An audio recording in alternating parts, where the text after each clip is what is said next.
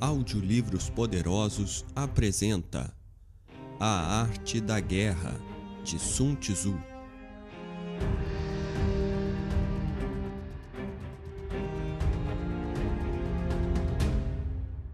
Vida de Sun Tzu, segundo o comentarista Sema-Tsien. Cerca de 100 antes de Cristo. Sun Tzu súdito do rei de Wu, foi o homem mais versado que jamais existiu na arte militar. A obra que escreveu e os notáveis feitos que praticou são uma prova de sua profunda capacidade e de sua experiência bélica. Antes mesmo de ter conquistado a grande reputação que o distinguiu em todas as províncias que integram hoje o império, seu mérito era conhecido em todos os lugares adjacentes à sua pátria. O rei Wu tinha algumas contendas com o rei Chu. Eles estavam prestes a se engalfinharem numa guerra aberta e de ambas as partes corriam os preparativos. Sun Tzu não quis ficar de braços cruzados.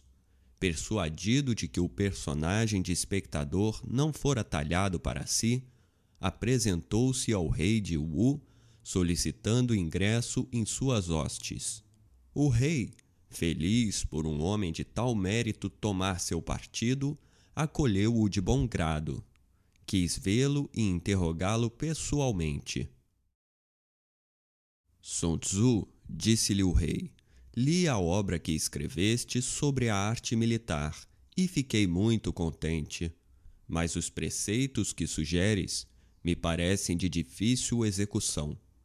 Alguns deles me parecem absolutamente impraticáveis.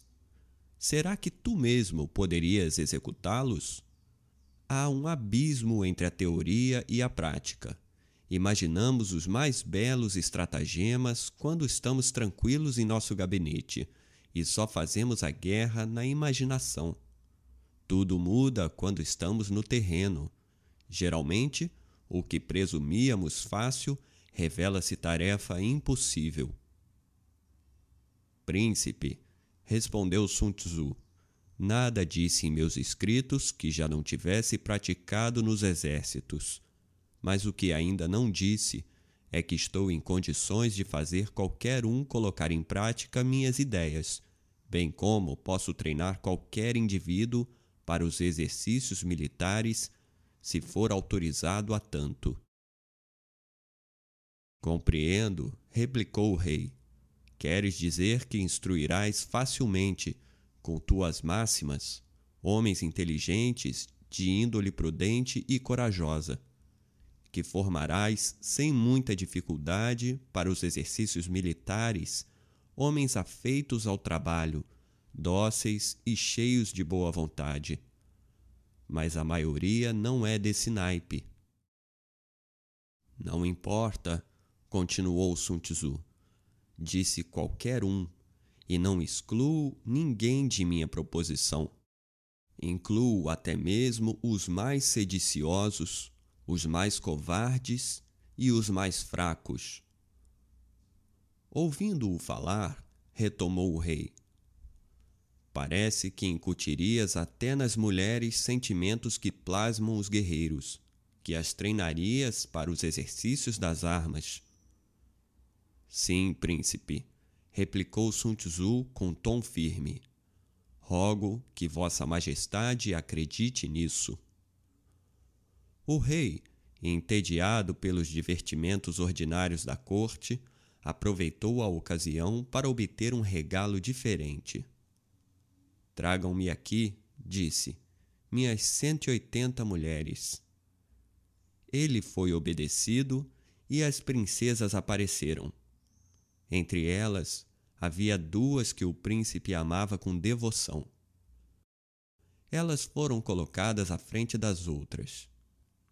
Veremos, disse o rei sorrindo. Veremos, Sun Tzu, se mantens a tua palavra. Nomeio-te general dessas novas tropas. Só terás que escolher o lugar mais apropriado no palácio para exercitá-las as armas. Quando elas estiverem suficientemente treinadas, me avisarás e eu virei fazer justiça à tua habilidade e a teu talento.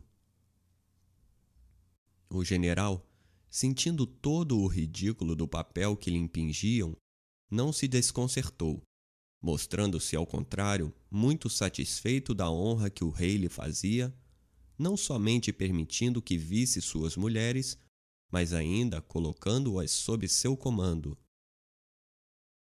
Executarei a tarefa a contento, Majestade, replicou ele com segurança.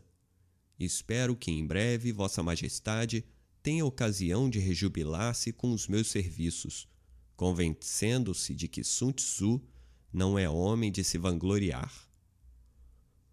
O rei retirou-se para seus aposentos, e o guerreiro não pensou em mais nada senão em executar a tarefa solicitou armas e todo o equipamento militar para seus soldados. Depois de tudo pronto, conduziu suas tropas a uma das alas do palácio que lhe pareceu mais adequada a seus propósitos.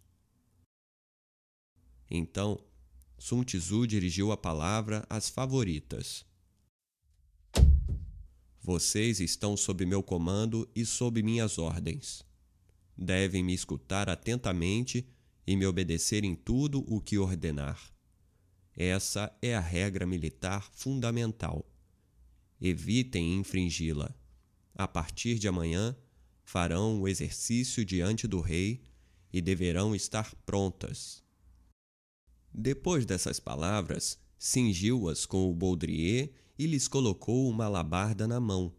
Dividiu-as em dois grupos, colocando na frente as favoritas. Depois desse arranjo, começou as instruções nestes termos: Sabem distinguir a frente das costas e a mão direita da mão esquerda? Respondam. Só recebeu como resposta algumas gargalhadas. Mas, como permanecesse silencioso e sério, as concubinas responderam em uníssono: Sim, sem dúvida. Assim, Prestem muita atenção ao que vou lhes dizer.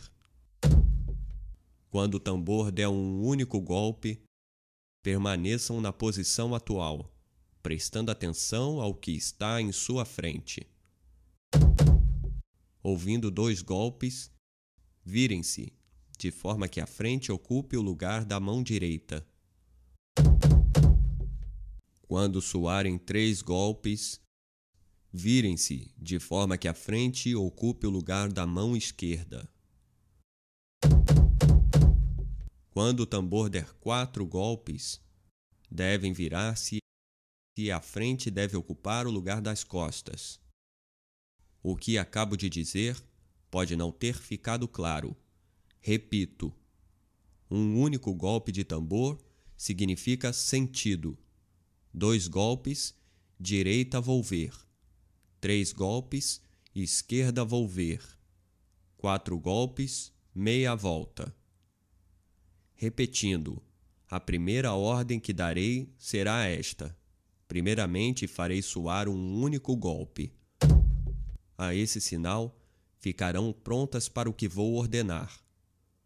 Alguns momentos depois, soarei dois golpes. Então, todas juntas virarão à direita com gravidade. Em seguida, farei soar quatro golpes e completarão a meia volta. Depois, retomarão a posição inicial e, como antes, ouvirão um único golpe. Compenetrem-se. Em seguida, farei soar não dois, mas três golpes e vocês volverão à esquerda. Ouvindo quatro golpes, completarão a meia volta. Compreenderam bem o que eu disse? Se tem alguma dificuldade, não hesitem em me comunicar e tentarei solucioná-la. Estamos prontas, responderam as mulheres.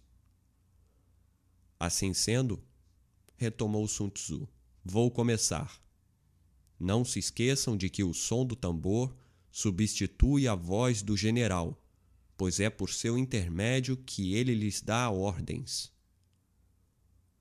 Sun Tzu repetiu essa instrução três vezes.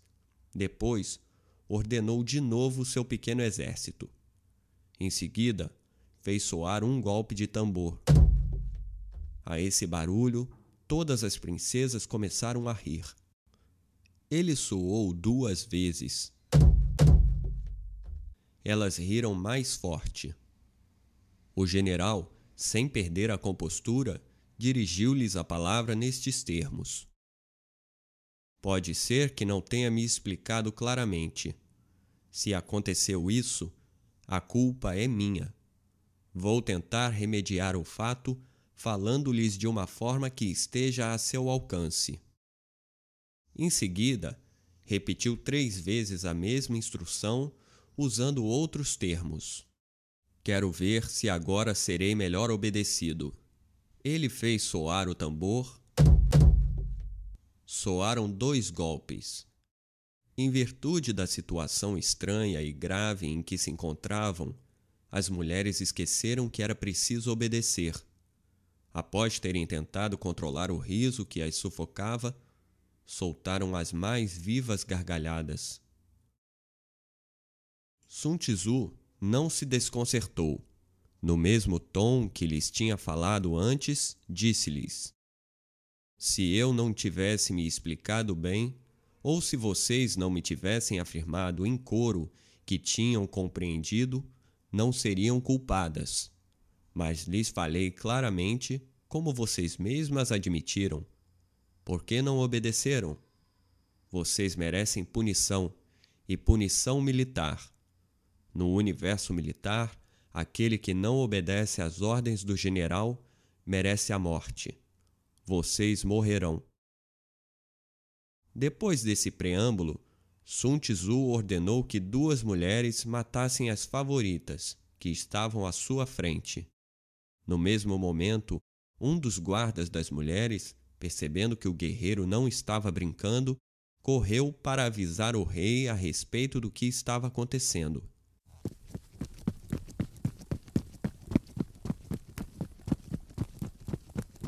O rei despachou alguém para proibir que Sun Tzu matasse as duas favoritas, sem as quais não poderia viver. O general escutou com respeito o emissário, mas não acedeu ao pedido do rei. Diga ao rei, respondeu, que Sun Tzu o considera bastante sensato e justo para pensar que ele pudesse ter mudado de ideia, e queira realmente que eu aceda a contraordem recente. O príncipe faz a lei, mas não poderia dar ordens que aviltassem a dignidade com que me revestiu. Ele me encarregou de treinar suas 180 mulheres. Sagrou-me seu general. Cabe a mim fazer o resto. Elas me desobedeceram, por isso morrerão. Mal tendo pronunciado essas últimas palavras, tirou o sabre e, com o mesmo sangue frio que mostrara até então, decapitou as duas favoritas que comandavam as outras. Imediatamente, substituiu-as por outras, fez soar o tambor como combinado. E como se tivessem durante toda a vida exercido o ofício da guerra, as mulheres manobraram em silêncio e de forma impecável Sun Tzu dirigiu-se ao emissário do rei. Vá avisar o rei, disse, que suas mulheres sabem fazer o exercício, que posso levá-las à guerra, fazer com que enfrentem todo tipo de perigo, até mesmo atravessar a água e o fogo.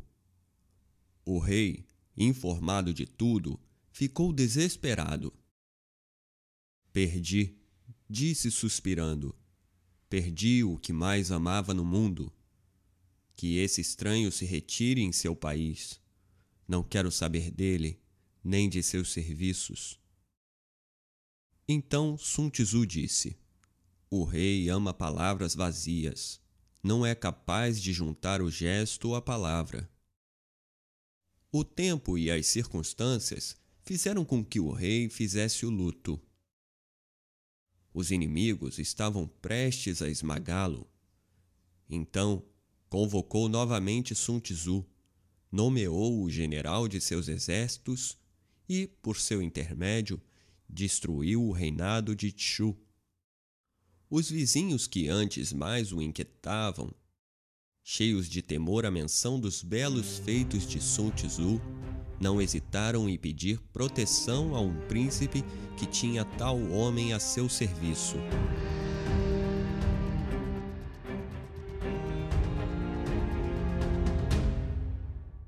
Capítulo 1 Da Avaliação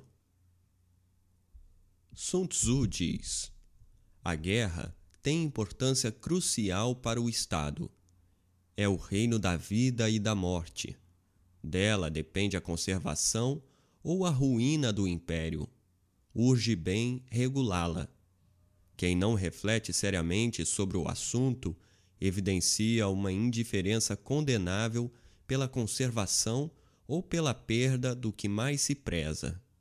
Isso não deve ocorrer entre nós. A arte da guerra implica cinco fatores principais que devem ser o objeto de nossa contínua meditação e de todo o nosso cuidado, como fazem os grandes artistas ao iniciarem uma obra-prima.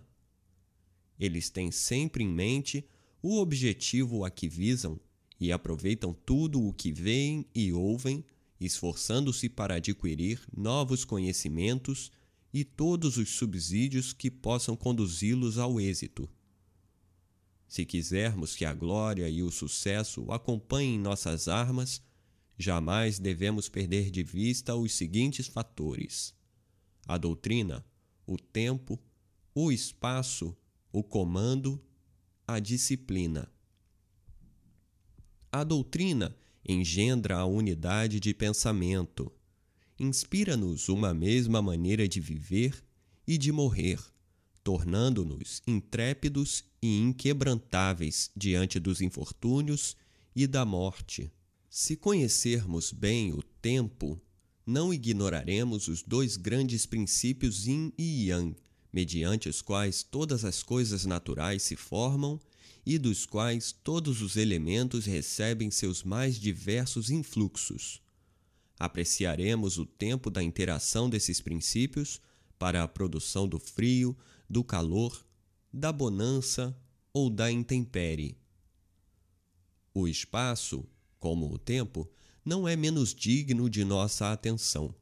Se o estudarmos bem, teremos a noção do alto e do baixo, do longe e do perto, do largo e do estreito, do que permanece e do que não cessa de fluir.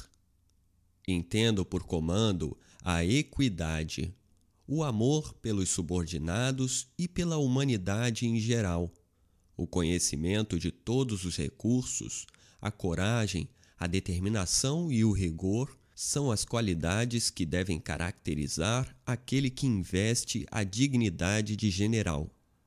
São virtudes necessárias que devemos adquirir a qualquer preço Somente elas podem tornar-nos aptos a marchar dignamente à frente dos outros. Aos conhecimentos acima mencionados, convém acrescentar o de disciplina.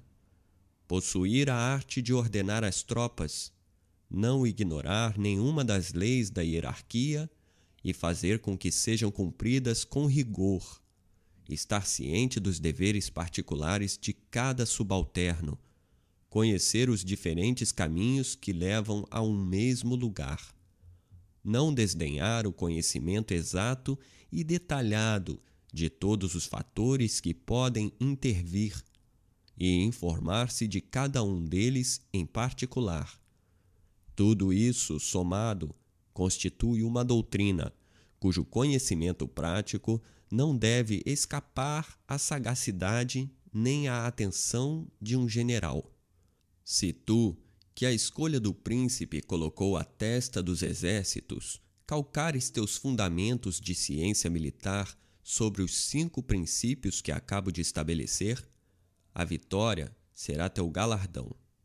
Em compensação, sofrerás as mais abjetas derrotas se, por ignorância ou presunção, vieres a omiti-los ou a rejeitá-los. Esses conhecimentos te permitirão discernir entre os príncipes que governam o mundo aquele que ostenta mais doutrina e virtudes. Conhecerás grandes generais nos mais diversos reinos, de forma que poderás prever com segurança qual dos adversários será vencedor. E se tiveres que intervir na contenda, poderás certamente gabar-te da vitória. Esses mesmos conhecimentos farão com que prevejas os momentos mais propícios, pois o tempo e o espaço devem conjugar-se para orientar o movimento e os itinerários das tropas, cujas marchas regularás com precisão. Jamais comeces ou termine uma campanha fora do momento azado. Conhece o ponto forte e o ponto fraco dos que forem confiados a teus cuidados, quanto dos inimigos. Informa-te da quantidade e do estado em que se encontram as munições e os víveres dos dois exércitos. Distribui recompensas com liberalidade, mas com critério. Não poupes castigos quando necessários. Conquistados por tuas virtudes e tuas capacidades, os oficiais colocados sob tuas ordens te servirão tanto por prazer quanto por dever eles se espelharão em teu exemplo. O exemplo deles servirá para os subordinados, e os soldados rasos, por sua vez, tudo farão para te assegurar o mais glorioso sucesso. Estimado, respeitado, amado pelos teus, os povos vizinhos virão espontaneamente juntar-se aos estandartes do príncipe que serves, quer para viver sob suas leis, quer simplesmente para obter proteção. Ciente de tuas capacidades e limitações, não inicies nenhuma empreitada que não possas levar a cabo. Decifra com a mesma argúcia o longe e o perto, para que o que se desenrola sob teus olhos seja idêntico ao que deles está mais recôndito. Aproveita a dissensão entre os inimigos para atrair os descontentes para o teu campo, não regateando promessas, oferendas ou recompensas. Se teus inimigos forem mais poderosos e mais fortes, não os ataques. Evita cuidadosamente o que pode redundar num conflito generalizado. Dissimula sempre, com extremo cuidado, o estado de tuas forças Haverá ocasiões em que te rebaixarás e outras em que simularás medo. Finge ser fraco, a fim de que teus inimigos, abrindo a porta para a presunção e para o orgulho, venham atacar-te em hora errada, ou sejam surpreendidos e derrotados vergonhosamente. Age de tal forma que teus inferiores jamais descubram teus projetos mantém tuas tropas sempre de prontidão, ocupadas e em movimento, para evitar que uma infame ociosidade as quebrante. Se vês algum interesse em meus planos, cria situações que contribuam para sua realização. Entendo por situação que o general haja eficientemente em harmonia com o que é vantajoso e, dessa forma, demonstre controle e equilíbrio. Toda a campanha militar repousa na dissimulação. Finge desordem. Jamais deixes de oferecer um engodo ao inimigo para ludibriá-lo. Simula inferioridade para encorajar sua arrogância. Atiça sua raiva para melhor mergulhá-lo na confusão. Sua cobiça o arremeterá contra ti, e então ele se estilhaçará. Apresta os preparativos quando teus adversários se concentrarem. Quando forem poderosos, evita-os. Mergulha o adversário em inextricáveis provações e prolonga seu esgotamento, mantendo-te à distância, Procura fortificar tuas alianças externas e consolidar tuas posições internas. Quão lamentável é arriscar tudo em um único combate, negligenciando a estratégia vitoriosa, e fazer com que o destino de tuas armas dependa de uma única batalha. Quando o inimigo estiver unido, divide-o. Ataca-o quando ele estiver despreparado e rompe onde ele menos espera. Tais são as estratégias da vitória. Mas toma cuidado de não te servires delas antes da hora. O general deve basear-se em avaliações prévias. Elas apontam para a vitória quando demonstram que sua força é superior à do inimigo, e indicam a derrota quando demonstram inferioridade. Com numerosos cálculos, pode-se obter a vitória. Teme quando os cálculos forem escassos, e quão poucas chances de vencer tem aquele que nunca calcula. Graças a esse método, eu, Sun Tzu, avalio a situação e o desfecho se perfilará claramente.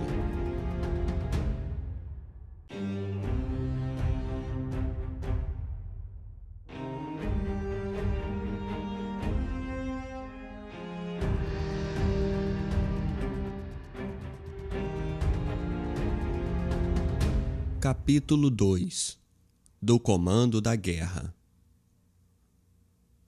Sun Tzu diz: Suponho que comeces tua campanha com um exército de cem mil homens, que dispões de dois mil carros, mil destinados à marcha e os outros reservados para o transporte de suprimentos.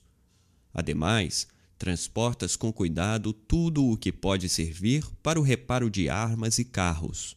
Suponho que tens víveres e munições suficientes, que à tua volta haja em toda a parte provisões para a manutenção do exército. Suponho ainda que os artesãos e outros homens que não pertencem ao corpo dos soldados já o precederam ou marcham em teu séquito. Suponho também que os diferentes suprimentos, tanto para uso bélico quanto pessoal, estejam permanentemente ao abrigo da intempérie e de acidentes imprevistos. Suponho que tens mil onças de prata para distribuir diariamente às tropas, cujo soldo é sempre pago em dia e na mais rigorosa exatidão. Nesse caso, podes avançar direto contra o inimigo. Atacá-lo e vencê-lo será para ti a mesma coisa. Digo mais: não adies o momento do combate, nem espere que tuas armas se enferrujem e o fio de tuas espadas se embote. A vitória é o principal objetivo da guerra. Tratando-se de tomar uma cidade, apressa-te em sitiá-la. Concentra nisso todas as suas forças. Precipita-te.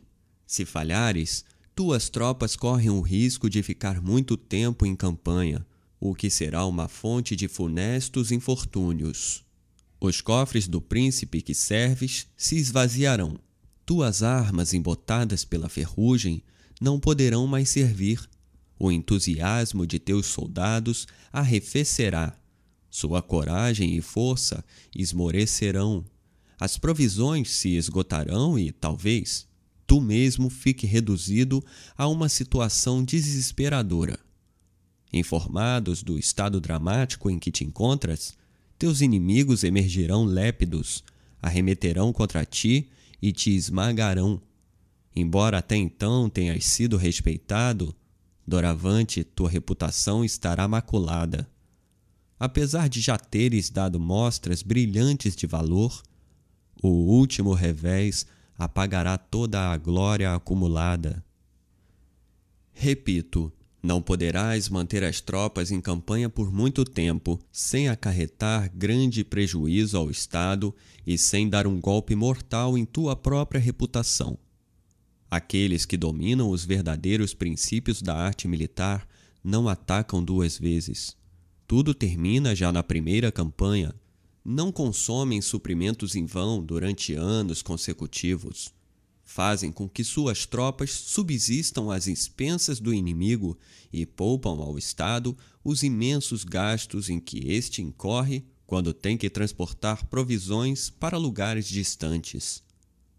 Tais generais não ignoram, e tu também deve estar ciente disso, que nada exaure mais um reino do que as despesas de guerra, pois, quer o exército esteja nas fronteiras, quer em países longínquos, o povo sempre é penalizado.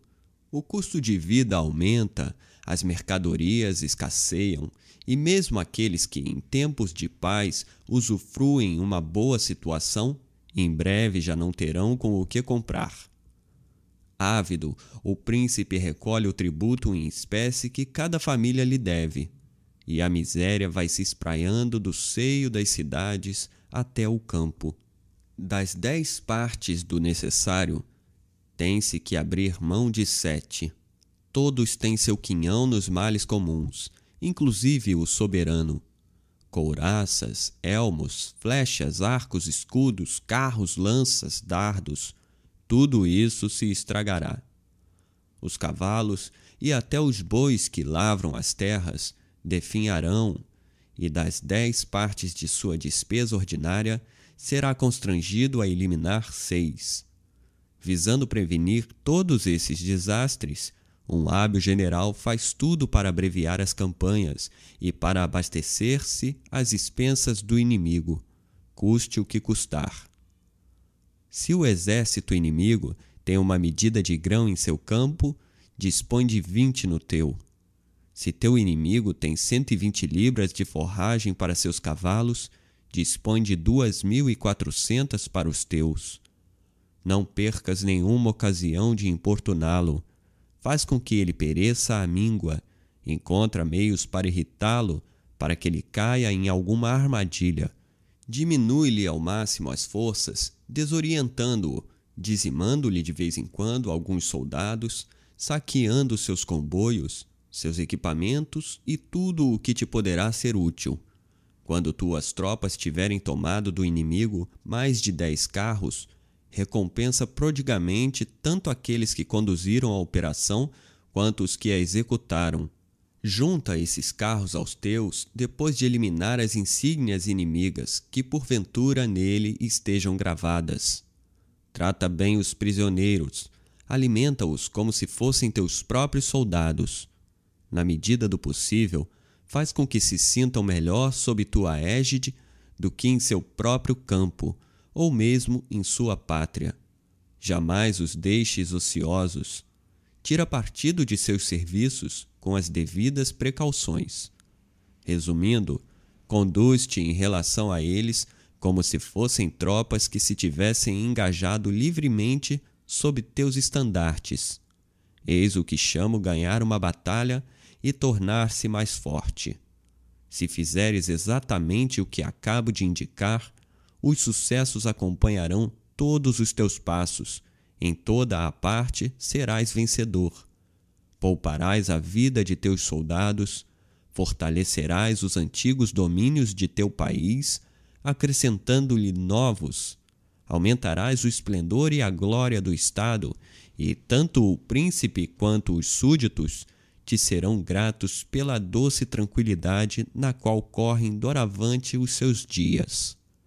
Na guerra, o essencial é a vitória e não campanhas prolongadas.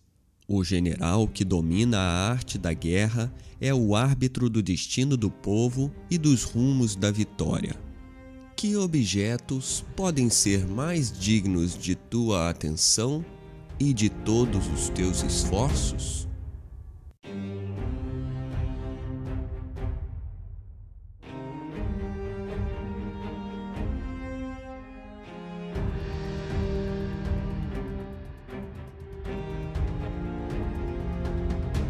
Capítulo 3 Da arte de vencer sem desembanhar a espada. Sun Tzu diz: Eis algumas máximas de que deves impregnar-te antes de pensar em sitiar cidades ou ganhar batalhas.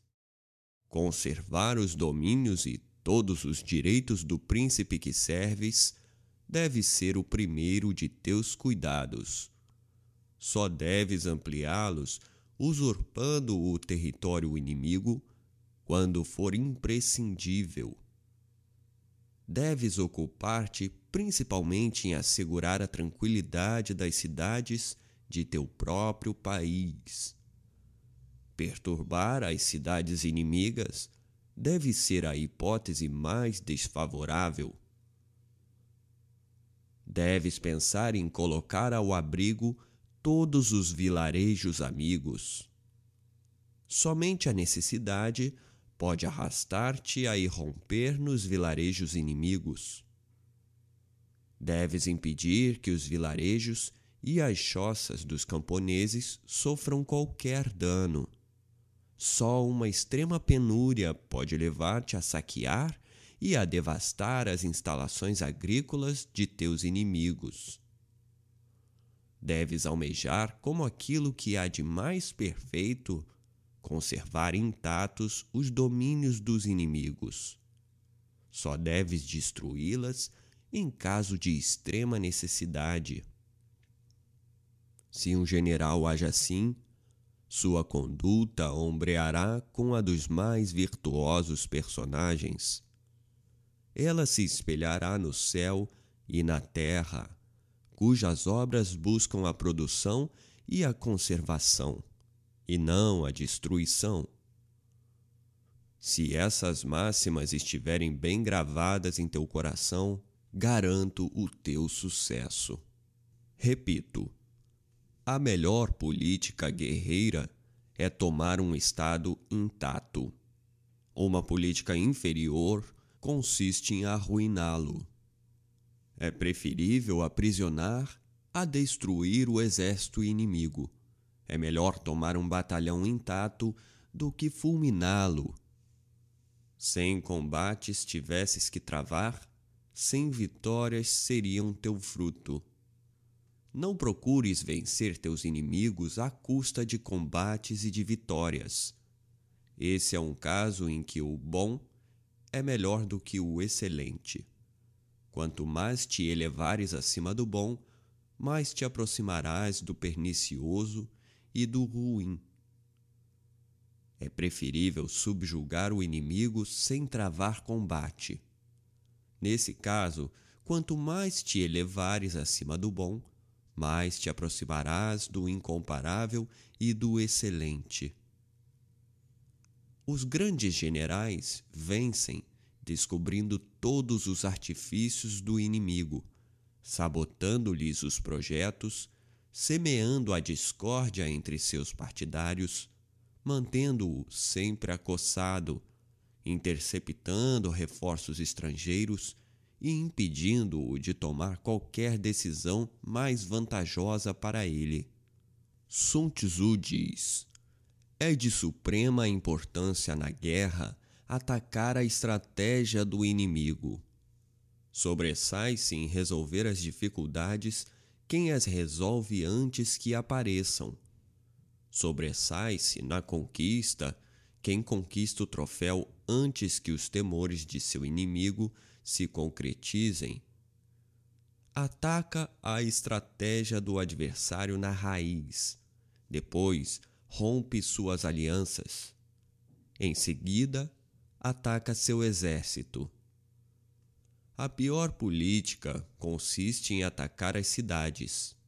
Apenas consente nisso se não houver outra saída pensa no longo tempo necessário para preparar veículos, armas, equipamentos e para construir rampas ao longo das muralhas.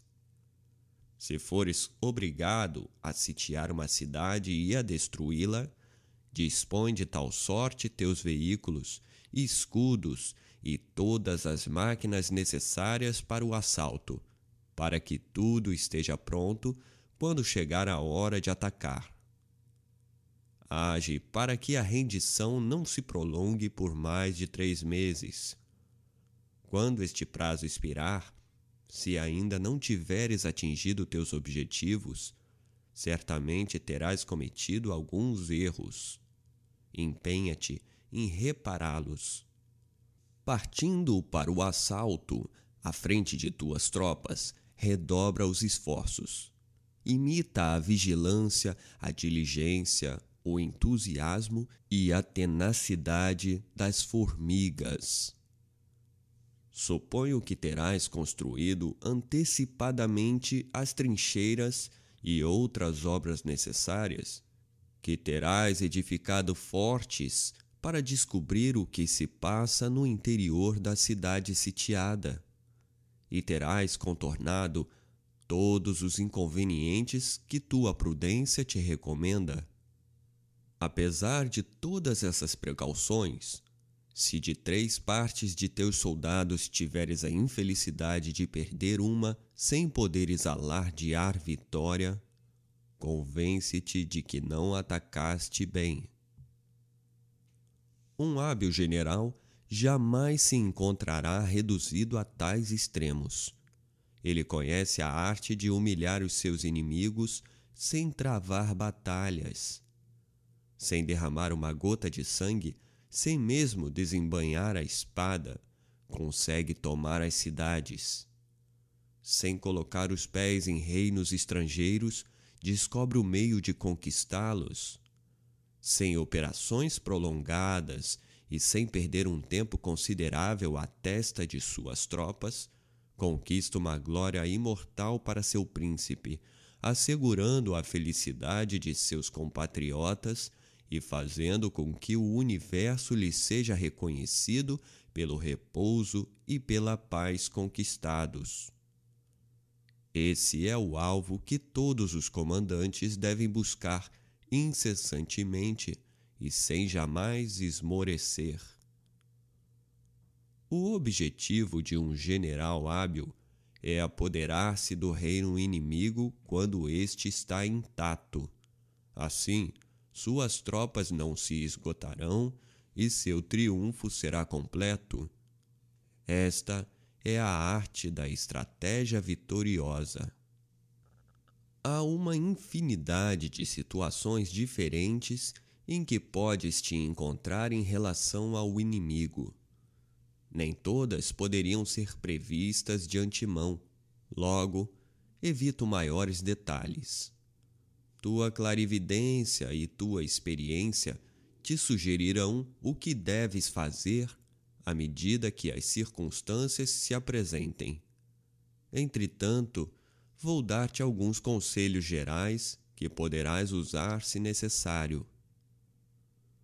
Se fores dez vezes mais numeroso que o inimigo, cerca-o de todos os lados.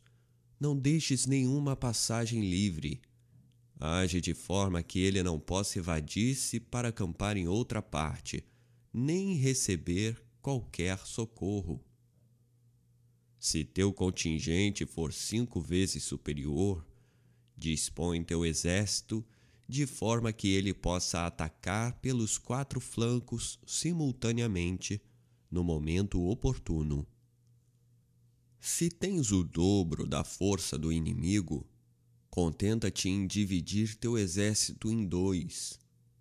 Mas se em ambas as partes a quantidade de guerreiros é a mesma, só te resta aventurar-te ao combate. Se fores inferior, fica alerta. O menor erro pode ser fatal. Tenta colocar-te a salvo e evita, se possível, entrar em choque com o adversário. A prudência e a firmeza de um punhado de pessoas pode conseguir extenuar e dominar mesmo um exército numeroso. Assim, és ao mesmo tempo capaz de te proteger e de obter uma vitória completa. Quem está à testa dos exércitos é o sustentáculo do Estado. Se agir corretamente, o reino será próspero. Ao contrário, se o comandante não tiver as qualidades necessárias para desempenhar dignamente seu cargo, o reino sofrerá inelutavelmente as consequências e talvez fique à beira do abismo. Um general só pode servir bem o Estado de um único modo, mas pode arruiná-lo de diversas maneiras. É preciso muito esforço e uma conduta calcada na bravura e na prudência para ser vitorioso. Um só passo em falso põe tudo a perder. Um general pode cometer muitos erros. Se engajar as tropas no momento errado, fará com que ataquem quando não convém. Se não tem um conhecimento exato dos lugares onde deve conduzi-las, se lhes impõe acampamentos desastrosos, se as cansa inutilmente, se ordena que retrocedam sem necessidade, se ignora as necessidades dos que integram seu exército, se desconhece a ocupação a que cada um se dedicava antes de se alistar, a fim de tirar partido do talento individual de cada um. Se desconhece o ponto forte e o fraco de seus subordinados, se não conta com a fidelidade dos mesmos, se não impõe a mais estrita disciplina, se carece do talento de bem governar, se é irresoluto e vacilante nas ocasiões em que urge ter pulso firme, se não recompensa adequadamente seus soldados quando de direito, se permite que estes sejam humilhados sem motivo pelos oficiais, se não sabe impedir as dissensões entre os chefes, um general que cometer tais erros, tornará o exército capenga, esgotará homens, víveres e o reino, e se tornará a vítima infame de sua própria imperícia. Sun Tzu diz: no comando dos exércitos há sete males cruciais. 1. Um, executar cegamente ordens tomadas na corte, segundo o arbítrio do príncipe sem se ater às circunstâncias. 2. Tornar os oficiais confusos, despachando emissários que ignoram os assuntos militares. 3. Misturar regras próprias à ordem civil e à ordem militar. 4. Confundir o rigor necessário ao governo do Estado e a flexibilidade que o comando das tropas requer. 5. Dividir a responsabilidade. 6. Disseminar a suspeita que engendra a desordem. Um exército confuso conduz à vitória do inimigo. 7. Aguardar ordens em todas as circunstâncias isso equivale a esperar autorização de um superior para apagar o fogo antes que a ordem chegue. As cinzas já estarão frias. No entanto, está escrito no código que se deve consultar um inspetor nesse assunto. É como se, ao edificar uma casa na beira de uma estrada, fôssemos pedir conselho aos passantes. O trabalho ainda não estaria terminado. Este é o meu ensinamento. Nomear um general é da alçada do soberano. Decidir uma batalha cabe ao general. Um príncipe esclarecido deve escolher o homem que convém, revesti-lo de responsabilidade e aguardar os resultados. Para vencer os inimigos, cinco circunstâncias são necessárias. 1. Um, saber quando combater e quando bater em retirada. 2. Saber lidar com o pouco e o muito, segundo as circunstâncias. 3. Compor habilmente suas fileiras. Mêncio diz, abre aspas, o momento oportuno não é tão importante quanto as vantagens do terreno e tudo isso não é tão relevante quanto a harmonia das relações humanas. Fecha aspas. 4. Preparar-se prudentemente para afrontar o inimigo potencial. Não prever, dando como pretexto a inferioridade do adversário, é o maior dos crimes. Estar preparado, independente de qualquer contingência, é a maior das virtudes. 5.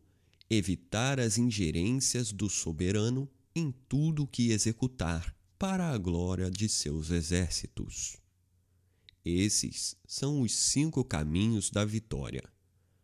Conhece teu inimigo e conhece-te a ti mesmo. Se tiveres cem combates a travar, cem vezes serás vitorioso.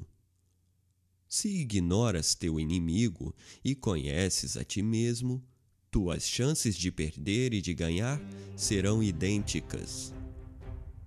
Se ignoras ao mesmo tempo teu inimigo e a ti mesmo, só contará teus combates por tuas derrotas.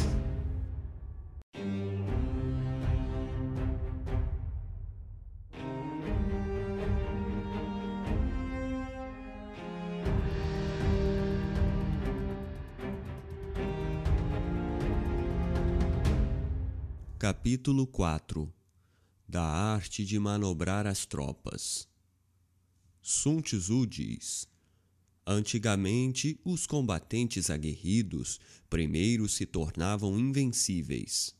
Depois, aguardavam que o inimigo ficasse vulnerável e jamais se engajavam em guerras que previam ter desfecho desfavorável. Antes de iniciarem o combate, asseguravam-se da vitória. Se a ocasião de investir contra o inimigo não era favorável, aguardavam tempos mais propícios. Tinham como princípio que só se pode ser vencido por erro próprio e que só se atinge a vitória por erro do inimigo. A garantia de nos tornarmos invencíveis está em nossas próprias mãos. Tornar o inimigo vulnerável só depende dele próprio. Conhecer os meios que asseguram a vitória não significa obtê-la. Assim, os hábeis generais sabiam primeiramente o que deviam temer ou esperar, e avançavam ou recuavam, lutavam ou se entrincheiravam, segundo o conhecimento que tinham, tanto a respeito das tropas quanto das do inimigo. Acreditando-se superiores, não hesitavam em tomar a iniciativa. Acreditando-se inferiores, batiam em retirada e ficavam na defensiva. A invencibilidade está na defesa, a possibilidade de vitória no ataque.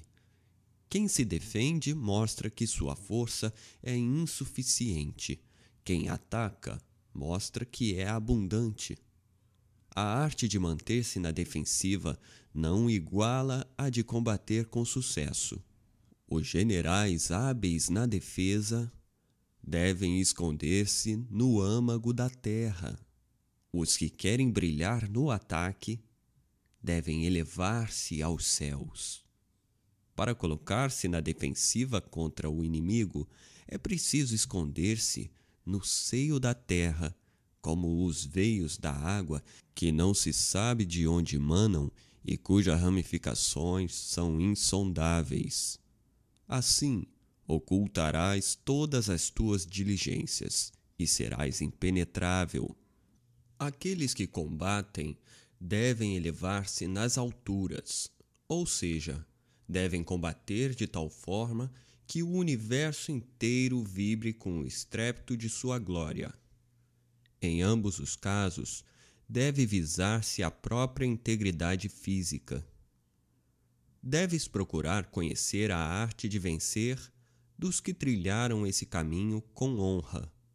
Querer suplantar a todos e procurar requintar-se nas artes militares significa correr o risco de não igualar os grandes mestres. Significa expor-se a ficar infinitamente aquém, pois nesse caso o ótimo é inimigo do bom. Conseguir vitórias por meio de combates foi considerado em todos os tempos pelo universo inteiro como algo bom. Ouso dizer-te, todavia, que esse é mais um caso em que o excelente geralmente é pior que o ruim.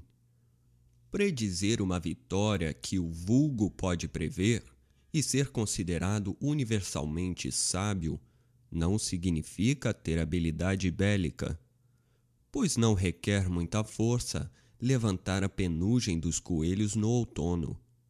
Não são necessários olhos penetrantes para distinguir o sol da lua, nem se requer ouvido apurado para ouvir o ronco do trovão. Nada mais natural, nada mais fácil, nada mais simples do que isso. Os hábeis guerreiros não encontram dificuldades maiores do que estas nos combates. Eles agem de forma que vencem a batalha depois de terem criado as condições apropriadas. Eles preveem todas as eventualidades, conhecem a situação do inimigo, conhecem-lhes as forças e não ignoram o que podem fazer e até onde podem ir. A vitória é uma decorrência natural desse saber. Assim, as vitórias obtidas por um mestre na arte da guerra não lhe garantiriam nem a reputação de sábio, nem o mérito de homem de valor. O homem comum não compreende que uma vitória seja obtida antes que a situação se cristalize. Eis porque o artífice de tal conquista não se reveste, para o vulgo, de nenhuma reputação de sagacidade.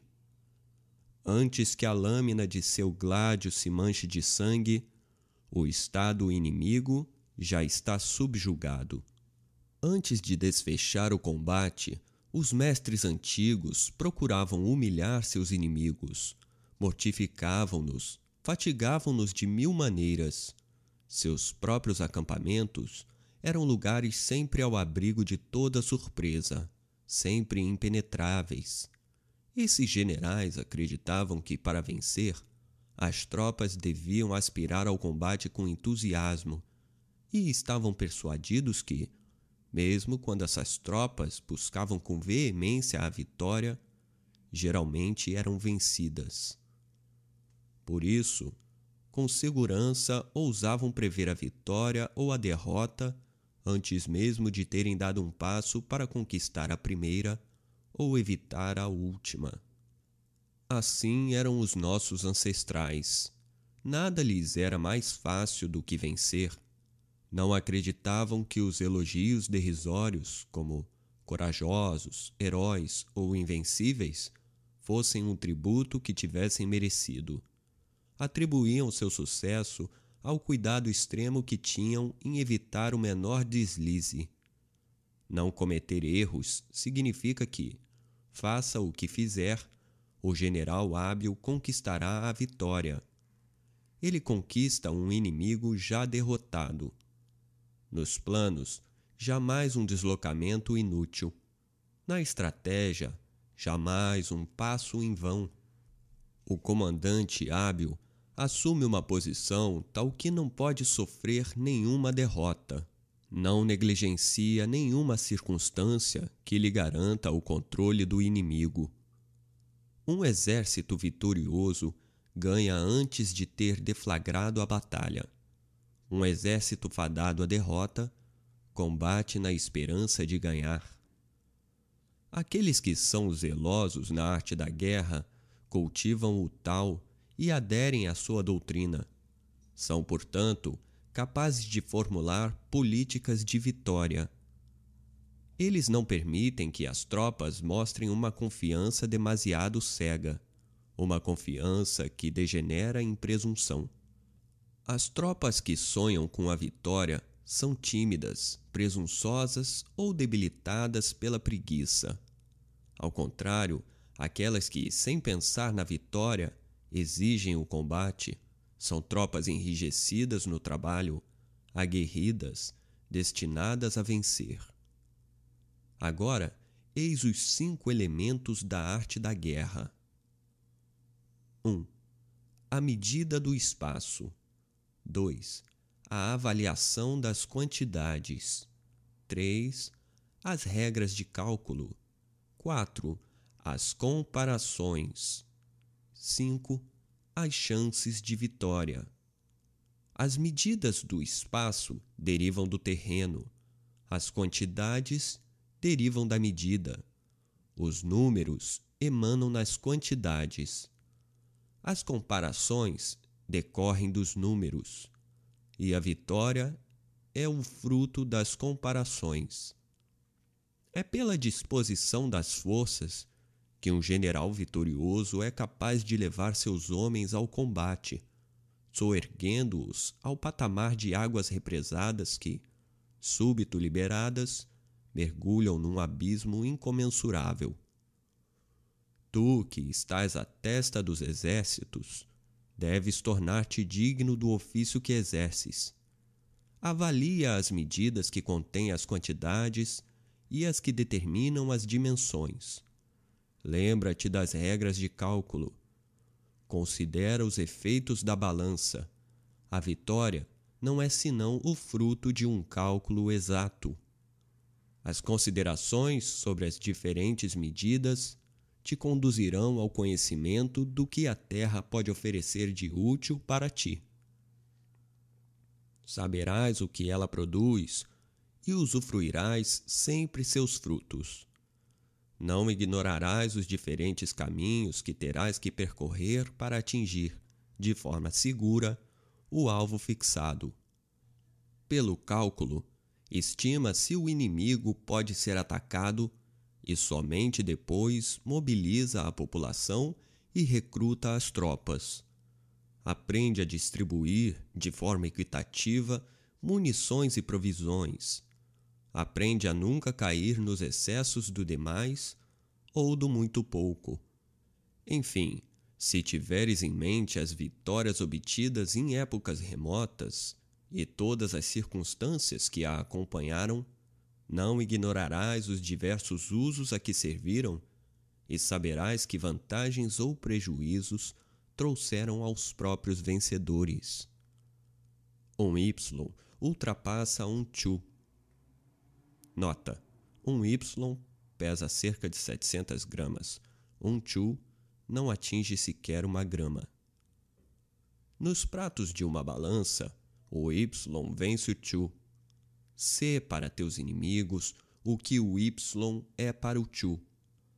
Depois de uma primeira vantagem, não esmoreças, nem deis a tuas tropas um repouso precipitado empunha a espada com a mesma rapidez de uma torrente que se precipita de um despenhadeiro.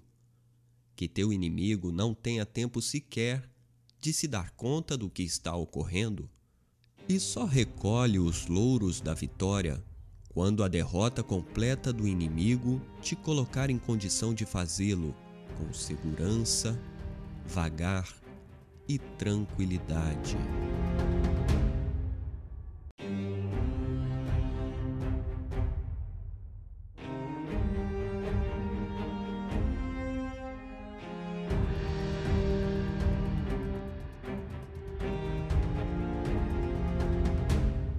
Capítulo 5 Do confronto direto e indireto. Sun Tzu diz: Comandar muitos é o mesmo que comandar poucos. Tudo é uma questão de organização. Controlar muitos ou poucos é uma mesma e única coisa. É apenas uma questão de formação e sinalizações lembra os nomes de todos os oficiais e subalternos. Inscreve-os num catálogo, anotando-lhes o talento e a capacidade individuais, a fim de aproveitar o potencial de cada um quando tiveres oportunidade. Age de tal forma que todos os que deves comandar estejam persuadidos que teu principal cuidado é preservá-los de toda desgraça. As tropas que farás avançar contra o inimigo devem ser como pedras que arremetes contra ovos. De ti até o inimigo não deve haver outra diferença senão a do forte ao fraco, do cheio ao vazio. A certeza de sustentar o ataque do inimigo sem sofrer uma derrota baseia-se na combinação de forças diretas e indiretas. Nota: direta, fixar e distrair. Indireta, irromper onde o golpe não é previsto. Utiliza forças diretas para desfechar a batalha e forças indiretas para consolidá-las. Os recursos dos que são hábeis na utilização de forças indiretas são tão infinitos quanto os do céu e da terra, e tão inesgotáveis quanto os mananciais. Ataca a descoberto, mas vence em sigilo. Eis, em poucas palavras, em que consiste a habilidade e a perfeição do comando das tropas. As luzes e as trevas, o aparente e o secreto. Eis toda a arte, Aqueles que a possuem assemelham-se ao céu e à terra, cujos movimentos nunca são aleatórios. Assemelham-se aos caudais e aos mares inexauríveis. Mesmo mergulhados nas trevas da morte, podem reviver. Como o sol e a lua, eles têm um tempo para aparecer e um tempo para desaparecer. Como as quatro estações, revestem-se de mil nuances. Só há cinco notas musicais, mas quem jamais ouviu todas as melodias que podem resultar de sua combinação? Só há cinco cores primárias, mas quem jamais viu o espetáculo de todas as cores matizadas? Só há cinco paladares, mas deles podem resultar infinitos sabores. Quem jamais experimentou todos? Na arte militar e na do bom comando das tropas, há apenas duas espécies de forças.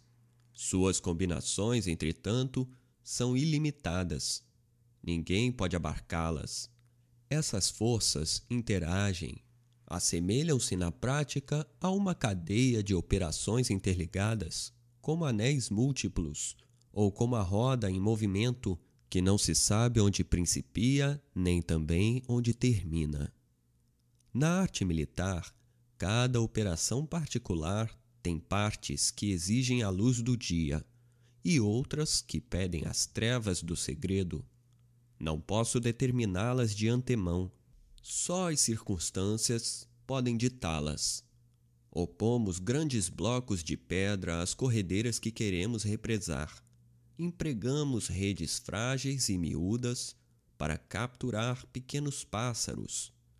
Entretanto, o caudal rompe algumas vezes seus diques após tê-los minado aos poucos, e os pássaros, as peias que os aprisionam, a força de se debaterem. É por seu ímpeto que a água das torrentes corrói os rochedos. É regulando a distância que o falcão se orienta para estraçalhar a presa.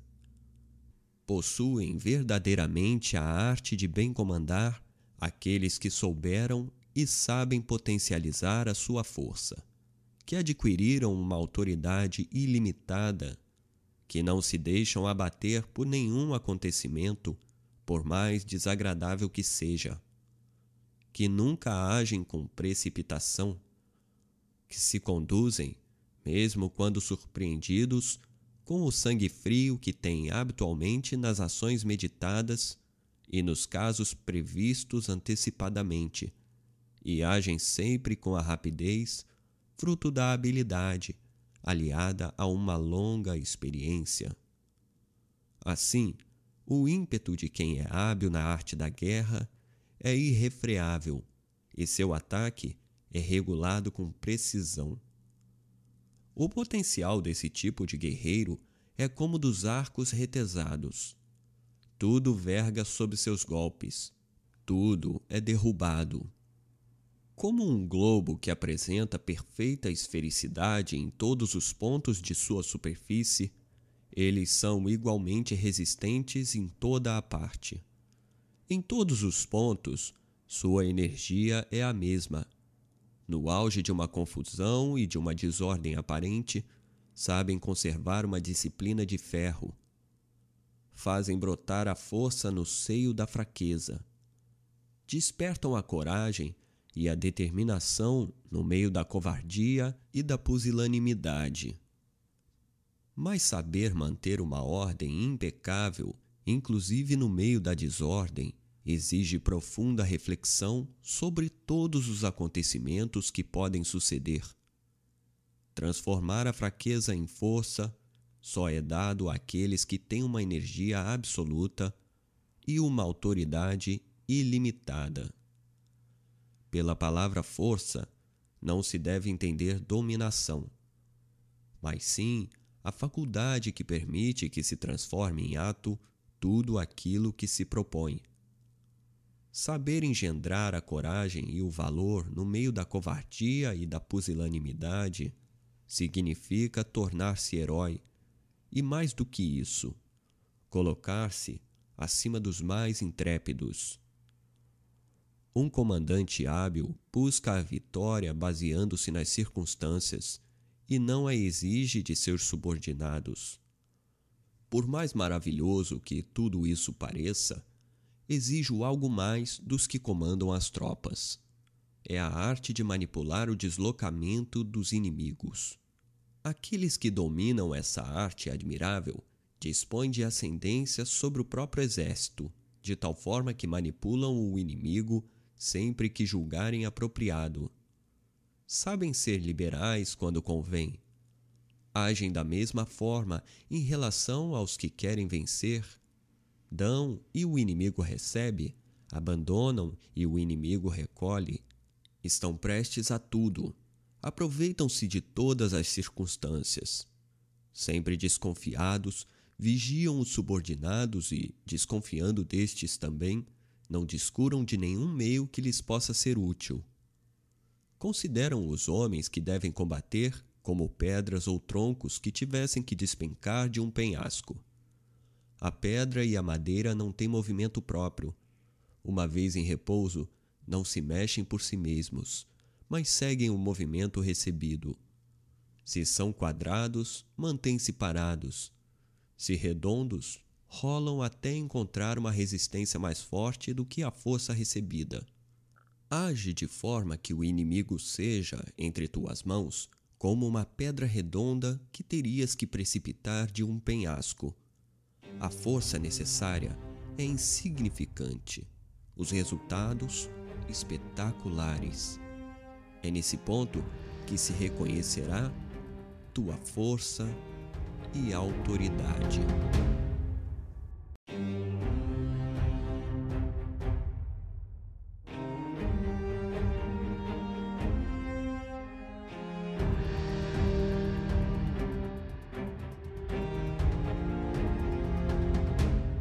Capítulo 6 Do cheio e do vazio Sun Tzu diz: Uma das tarefas essenciais que deves realizar antes do combate é escolher criteriosamente o terreno do campo de batalha. Para isso, é preciso agir rápido. Não permitas que o inimigo tome a dianteira. Ocupa o terreno antes que ele tenha tempo de te reconhecer, antes mesmo que ele possa estar ciente de tua marcha. Qualquer negligência nesse sentido pode ter consequências nefastas. Em geral, só há desvantagem em ocupar o terreno depois do adversário. O comandante de um exército não deve se fiar em ninguém para uma escolha de tal relevância ele deve fazer algo mais. Se for verdadeiramente hábil, escolherá tanto o próprio local do acampamento quanto controlará todos os movimentos do inimigo.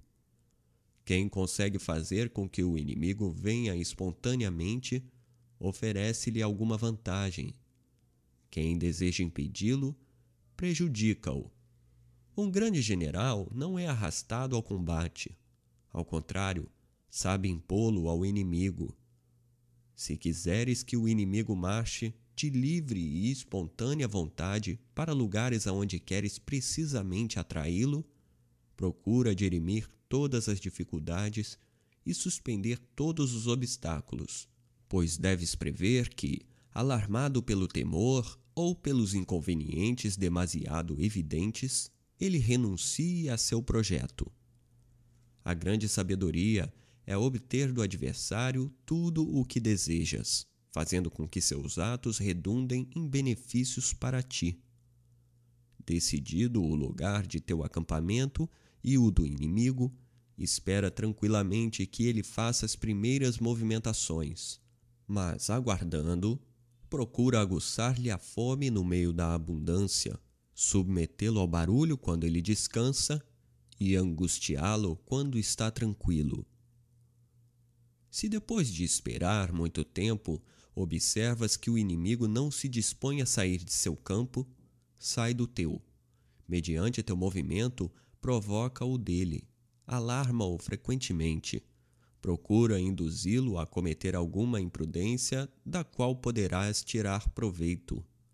Quando vigiares, vigia atentamente, não durmas.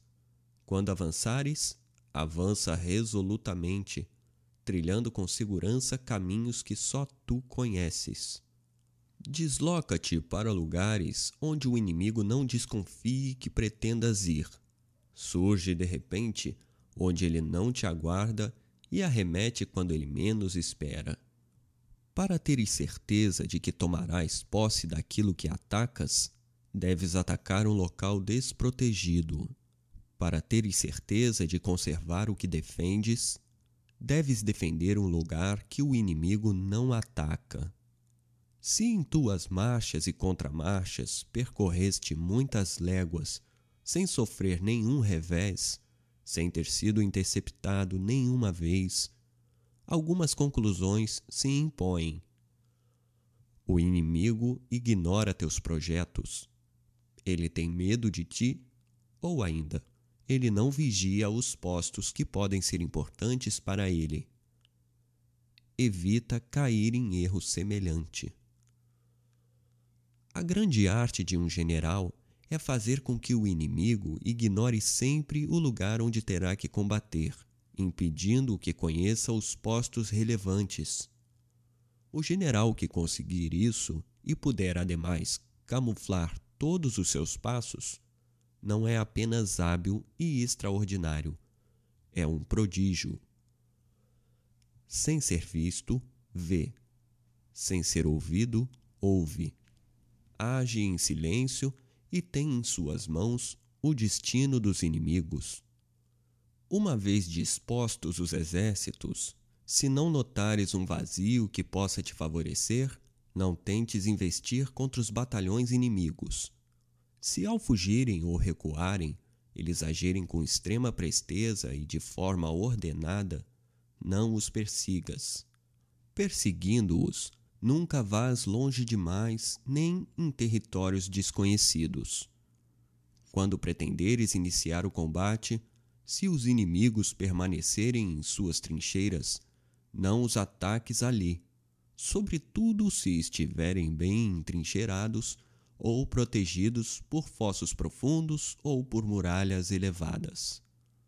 Ao contrário, se pensas que não convém travar combate e queres evitá-lo, Permanece em tuas trincheiras, preparando-te para responder ao ataque e realizar algumas ofensivas úteis. Deixa que os inimigos se cansem, espera que fiquem em desordem ou em pânico. Então poderás sair e atacá-los com vantagem. Jamais dividas os diferentes corpos de teus exércitos faz com que possam sempre socorrer-se mutuamente. Por outro lado, faz com que o inimigo se divida ao máximo. Se ele se dividir em dez corpos, ataca cada um deles separadamente com teu exército inteiro. É o verdadeiro método de combater sempre com vantagem. Dessa forma, por menor que seja teu exército, estarás sempre em maioria que o inimigo nunca saiba como pretendes combater, nem como vais atacá-lo ou defender-te. Ignorando tuas intenções, o inimigo fará grandes preparativos.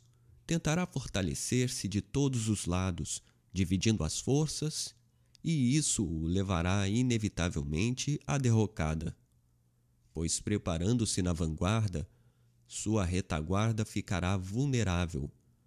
Preparando-se na retaguarda, sua vanguarda se debilitará. Preparando-se à esquerda, sua direita ficará vulnerável. Preparando-se em todas as direções, ficará vulnerável em todas elas. Quanto a ti, faz exatamente o contrário. Que tuas principais forças concentrem-se todas do mesmo lado se quiseres atacar de frente, escolhe um setor e coloca à frente de tuas tropas o que tens de melhor. Resiste-se raramente a uma primeira arremetida, pois quem leva a pior dificilmente se recupera. O exemplo dos valentes é suficiente para encorajar os covardes. Estes seguem facilmente o caminho apontado, mas não poderiam por si mesmo descobri-los. Se quiseres atacar pela ala esquerda, concentra todos os teus preparativos desse lado, colocando na ala direita o que tem de mais fraco. Se quiseres vencer pela ala direita, que seja também na ala direita que estejam tuas melhores tropas e toda a tua vigilância. Quem dispõe de poucos homens deve preparar-se contra o inimigo. Quem tem muitos deve forçar o inimigo a preparar-se. Isso não é tudo. Assim como é essencial que conheças a fundo o lugar em que deves combater, não é menos importante que saibas o dia, a hora, o momento exato do combate. Trata-se de um cálculo que não convém negligenciar. Se o inimigo está longe de ti, procura informar-te diariamente do caminho que ele faz segue-o passo a passo, embora em aparência permaneças imóvel em teu campo. Prescruta todos os seus atos, embora teus olhos não possam alcançá-lo. Escuta todos os seus discursos, embora não possas ouvi-lo. Sê testemunha de toda a sua conduta. Penetra mesmo no íntimo de seu coração para ali leres os temores e as esperanças recônditas. Tendo pleno conhecimento de todos os projetos, de todos os movimentos, de todas as ações do inimigo, farás com que a cada dia ele venha precisamente onde queres que ele venha. Nesse caso, tu o obrigarás a acampar de forma tal que a vanguarda de seu exército não possa receber reforço da retaguarda que a ala direita não possa ajudar a esquerda, e tu o combaterás assim, no lugar e no momento que estipulares. Antes do dia determinado para o combate, não estejas nem longe nem perto demais do inimigo.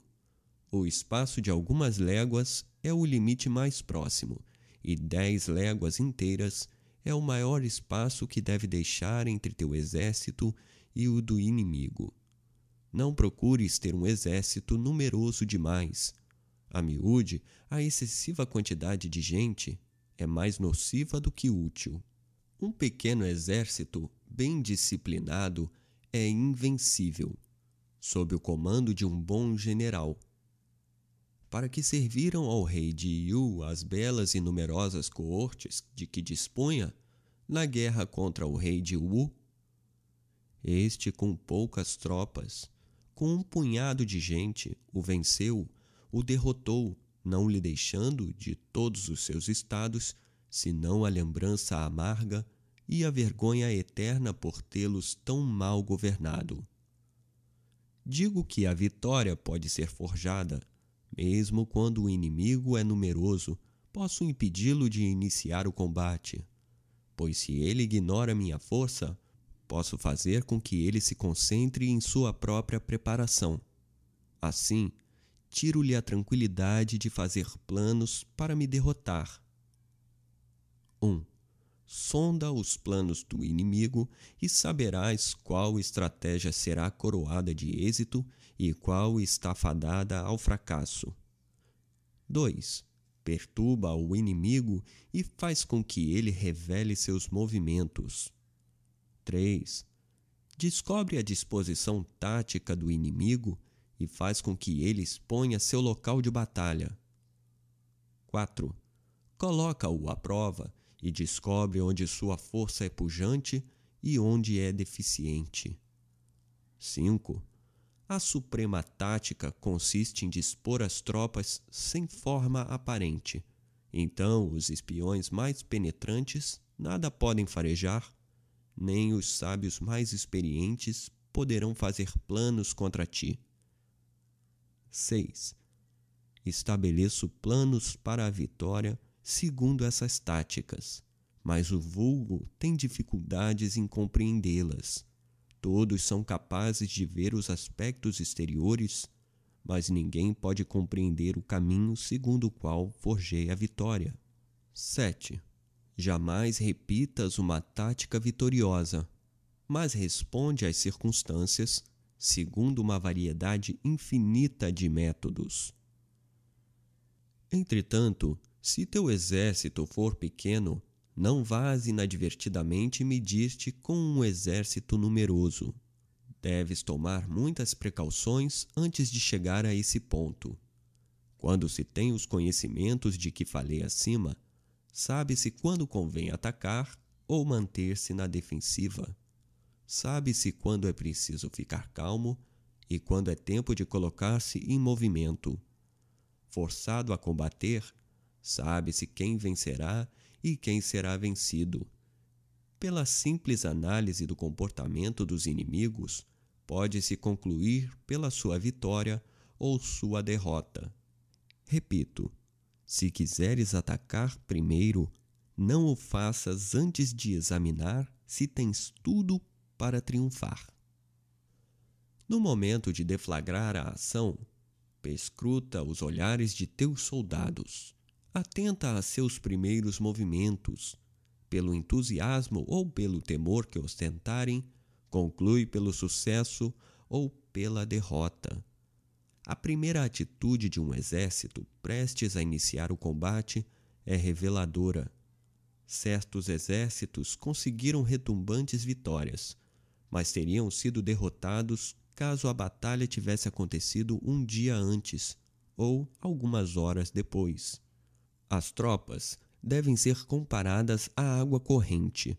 Da mesma forma que a água que corre evita as alturas e se precipita nas planícies, assim o exército evita a força e ataca a fraqueza. Se a nascente for elevada, as águas correm rapidamente. Se estiver ao rés do chão, seus movimentos são imperceptíveis. Ao se deparar com algum vazio, a água o preenche assim que encontra qualquer escoadouro que a favoreça. Se encontrar lugares cheios, tenta naturalmente espraiar-se em outros locais. Ao percorrer as fileiras de teu exército, se notares algum vazio, preencha-o. Se encontrares superabundância, reduz. Se perceberes algo alto demais, abaixa. Se houver algo excessivamente baixo, eleva. Ao longe de seu curso, a água molda-se ao terreno onde corre. Da mesma forma, teu exército deve adaptar-se ao terreno onde se move. A água sem queda não pode correr. Tropas mal conduzidas não podem vencer. O general hábil tirará partido de todas as circunstâncias, inclusive as mais perigosas e as mais críticas. Sabe manipular não somente o exército que comanda, mas também o dos inimigos. As tropas, quaisquer que sejam, não têm qualidades constantes que as tornem invencíveis. Os piores soldados podem transformar-se, revelando-se excelentes guerreiros Segue esse princípio. Não deixes escapar nenhuma oportunidade. Os cinco elementos não se encontram sempre juntos, tampouco são igualmente puros. As quatro estações não se sucedem da mesma maneira a cada ano. O alvorecer e o poente não estão sempre no mesmo ponto do horizonte. Alguns dias são longos, outros curtos. A lua cresce e decresce e nem sempre é brilhante. Um exército bem comandado e bem disciplinado imita todas essas variedades, apresentando-se multifacetado em função das circunstâncias e dos inimigos.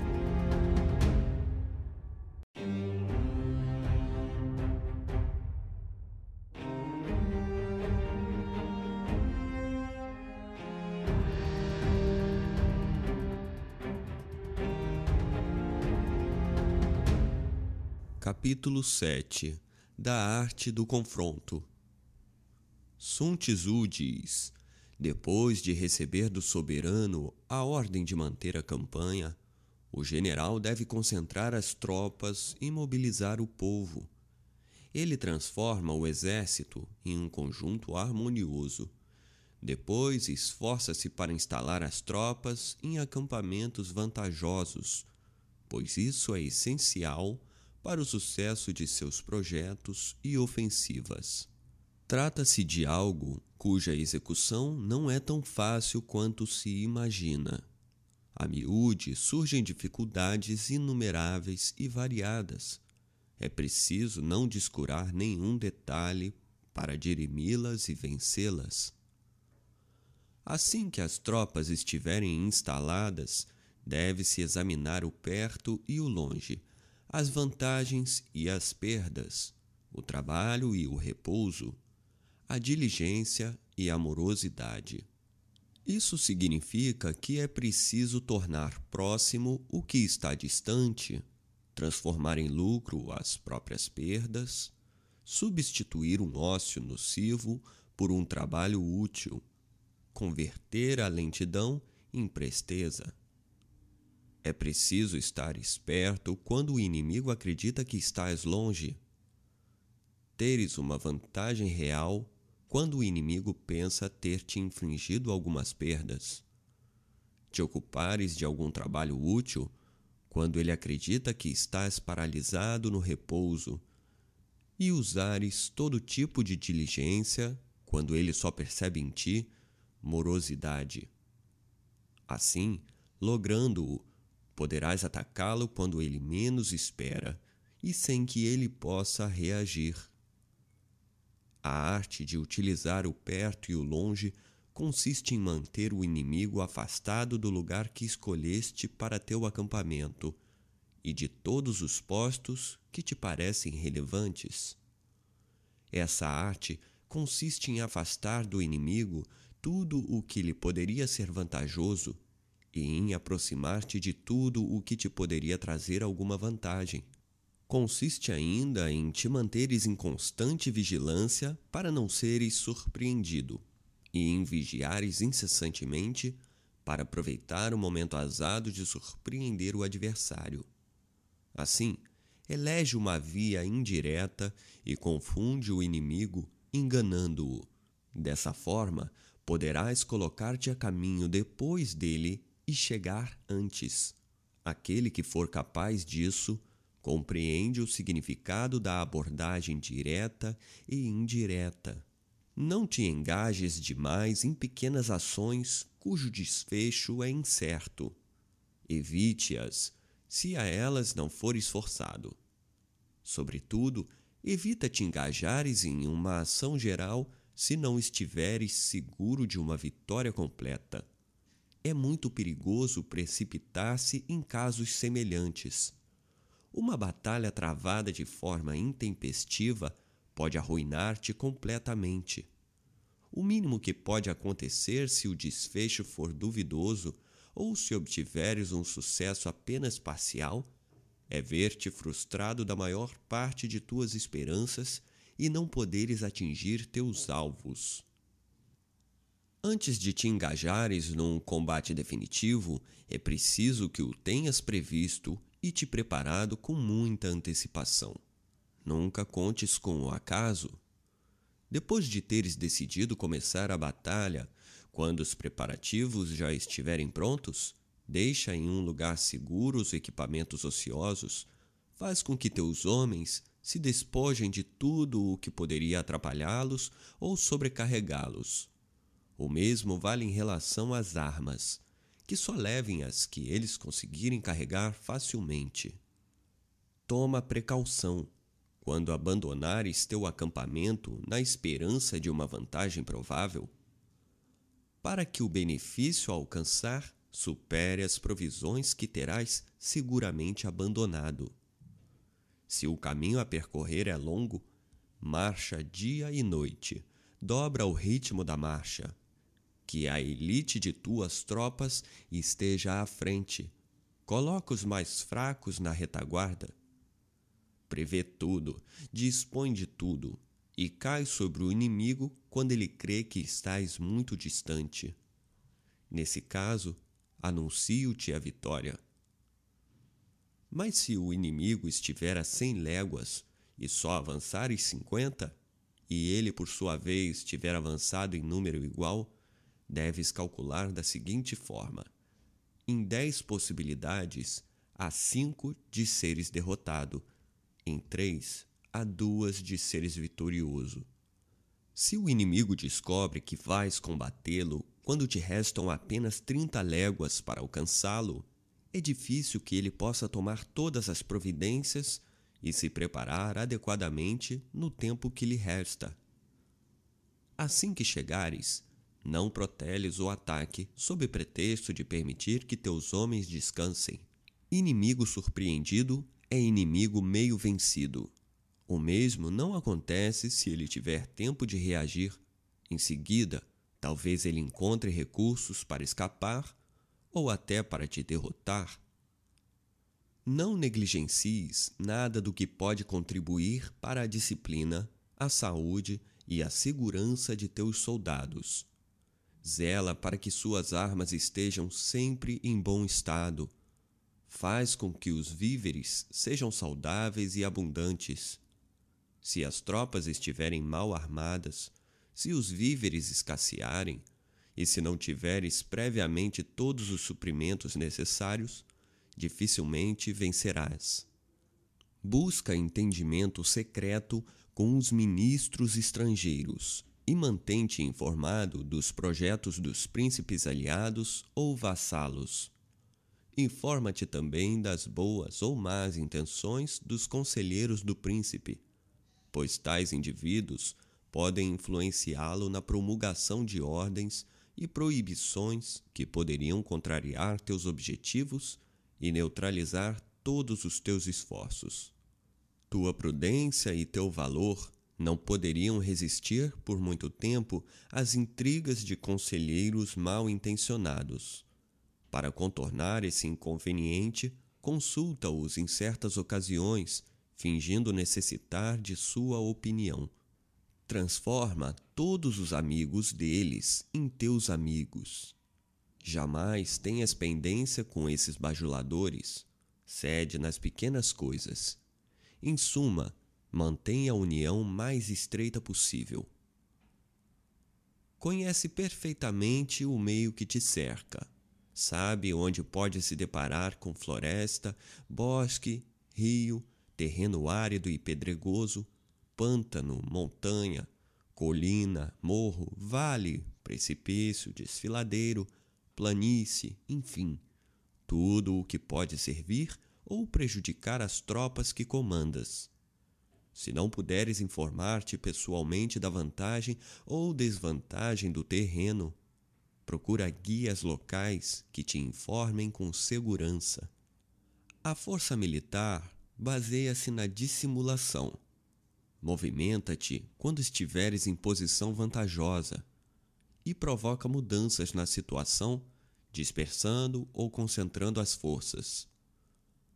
Há ocasiões em que deves manter-te calmo, em que reinará em teu acampamento uma tranquilidade semelhante à do interior das mais espessas florestas.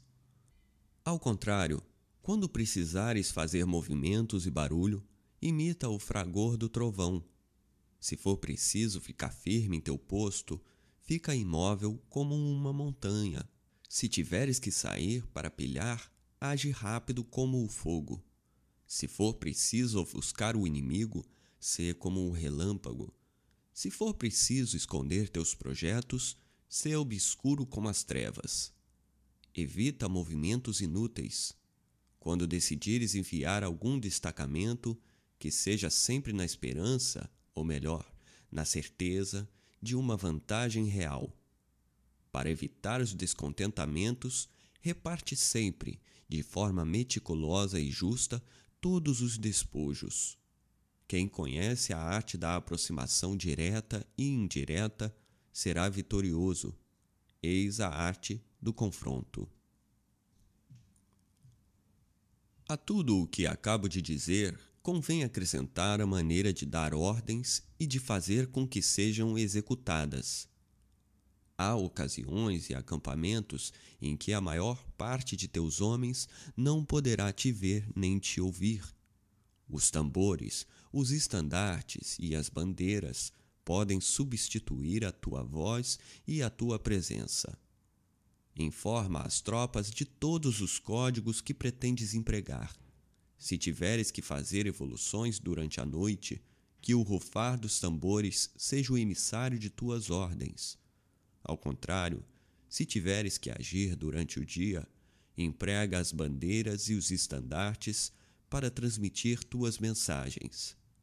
Durante a noite, o clamor dos tambores servirá para espalhar o pânico entre teus inimigos e recobrar o ânimo de teus soldados.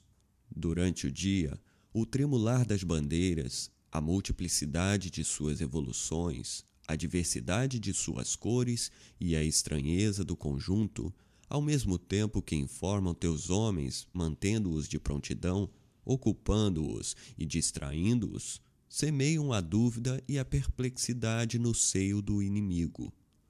Assim, além da vantagem de transmitir prontamente tuas ordens ao exército inteiro, no mesmo momento, poderás ainda exasperar teu inimigo, preocupando-o com tuas intenções, angustiando-o com dúvidas sobre a conduta que premeditas e inspirando-lhe constantes temores.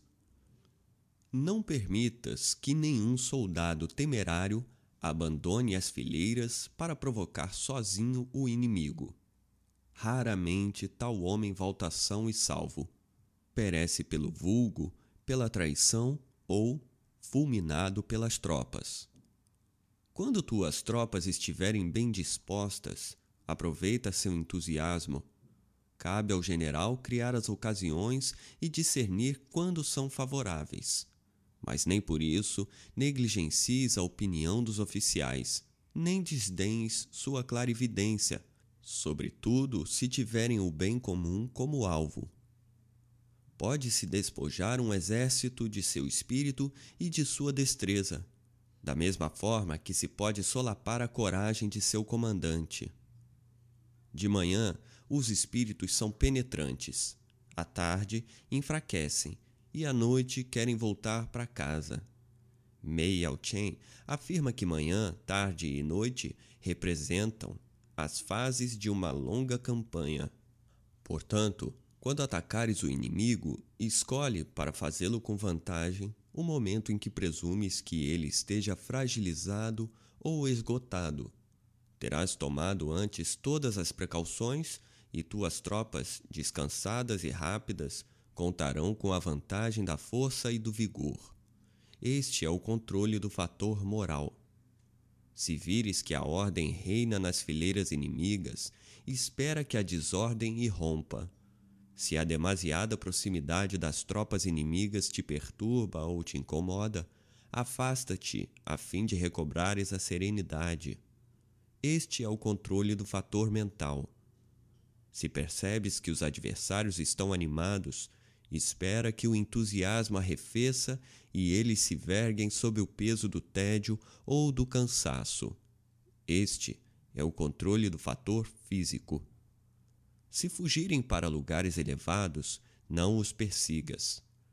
Se tu mesmo estiveres em terreno desfavorável, movimenta-te. Não inicies o combate quando o inimigo, com suas bandeiras bem ordenadas, apresenta-se em formações impecáveis. Este é o controle do fator de mudança das circunstâncias. Se, reduzidos ao desespero, os inimigos vêm dispostos a vencer ou a morrer, evita o embate. Deixa uma saída a um inimigo acossado, caso contrário, ele lutará até a morte. Se os inimigos, reduzidos ao extremo, abandonam o acampamento, franqueando uma passagem para acampar em outro local, não os interceptes. Se são ágeis e lestos, não lhes corras ao encalço. Se lhes falta tudo, previne-te de seu desespero. Não te encarnices contra um inimigo derrotado. Eis o que tinha a dizer sobre as diferentes vantagens que deves tentar obter quando, no comando do exército, terás que medir-te com inimigos talvez tão prudentes e valorosos quanto tu. Eles não poderão ser vencidos, a menos que uses os pequenos estratagemas que acabo de indicar.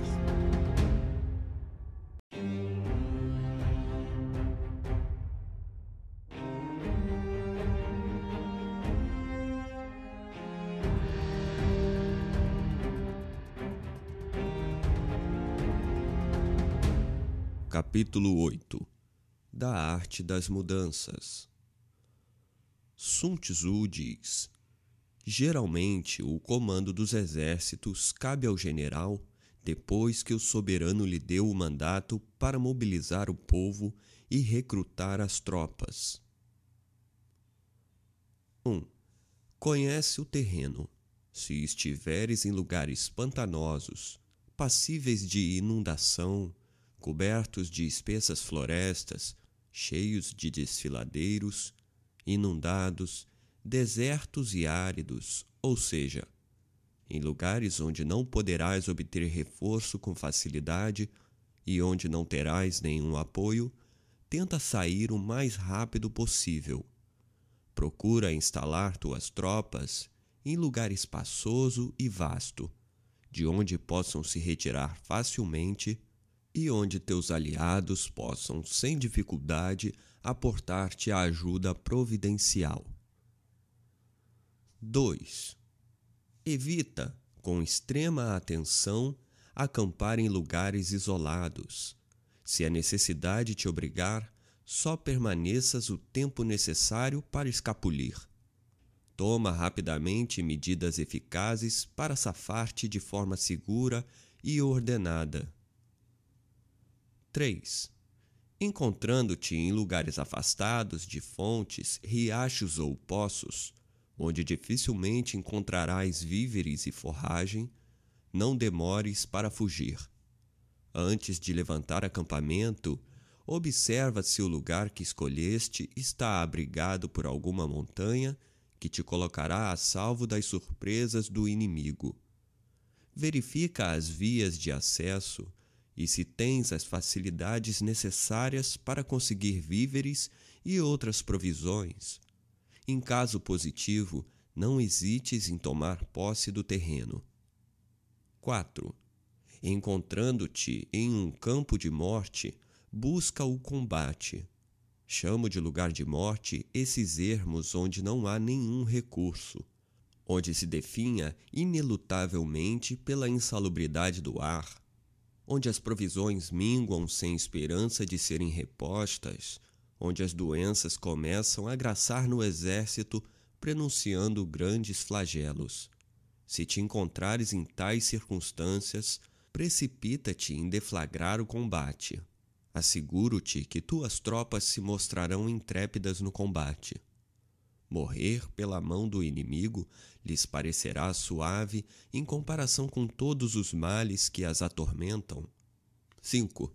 Se por acaso ou por erro teu exército se encontrar em lugares inóspitos, cercado de desfiladeiros, onde o inimigo facilmente poderia colocar emboscadas, de onde seria difícil fugir em caso de perseguição, onde poderiam interceptar teus víveres e armar ciladas nos caminhos, evita com cuidado atacar em tal terreno.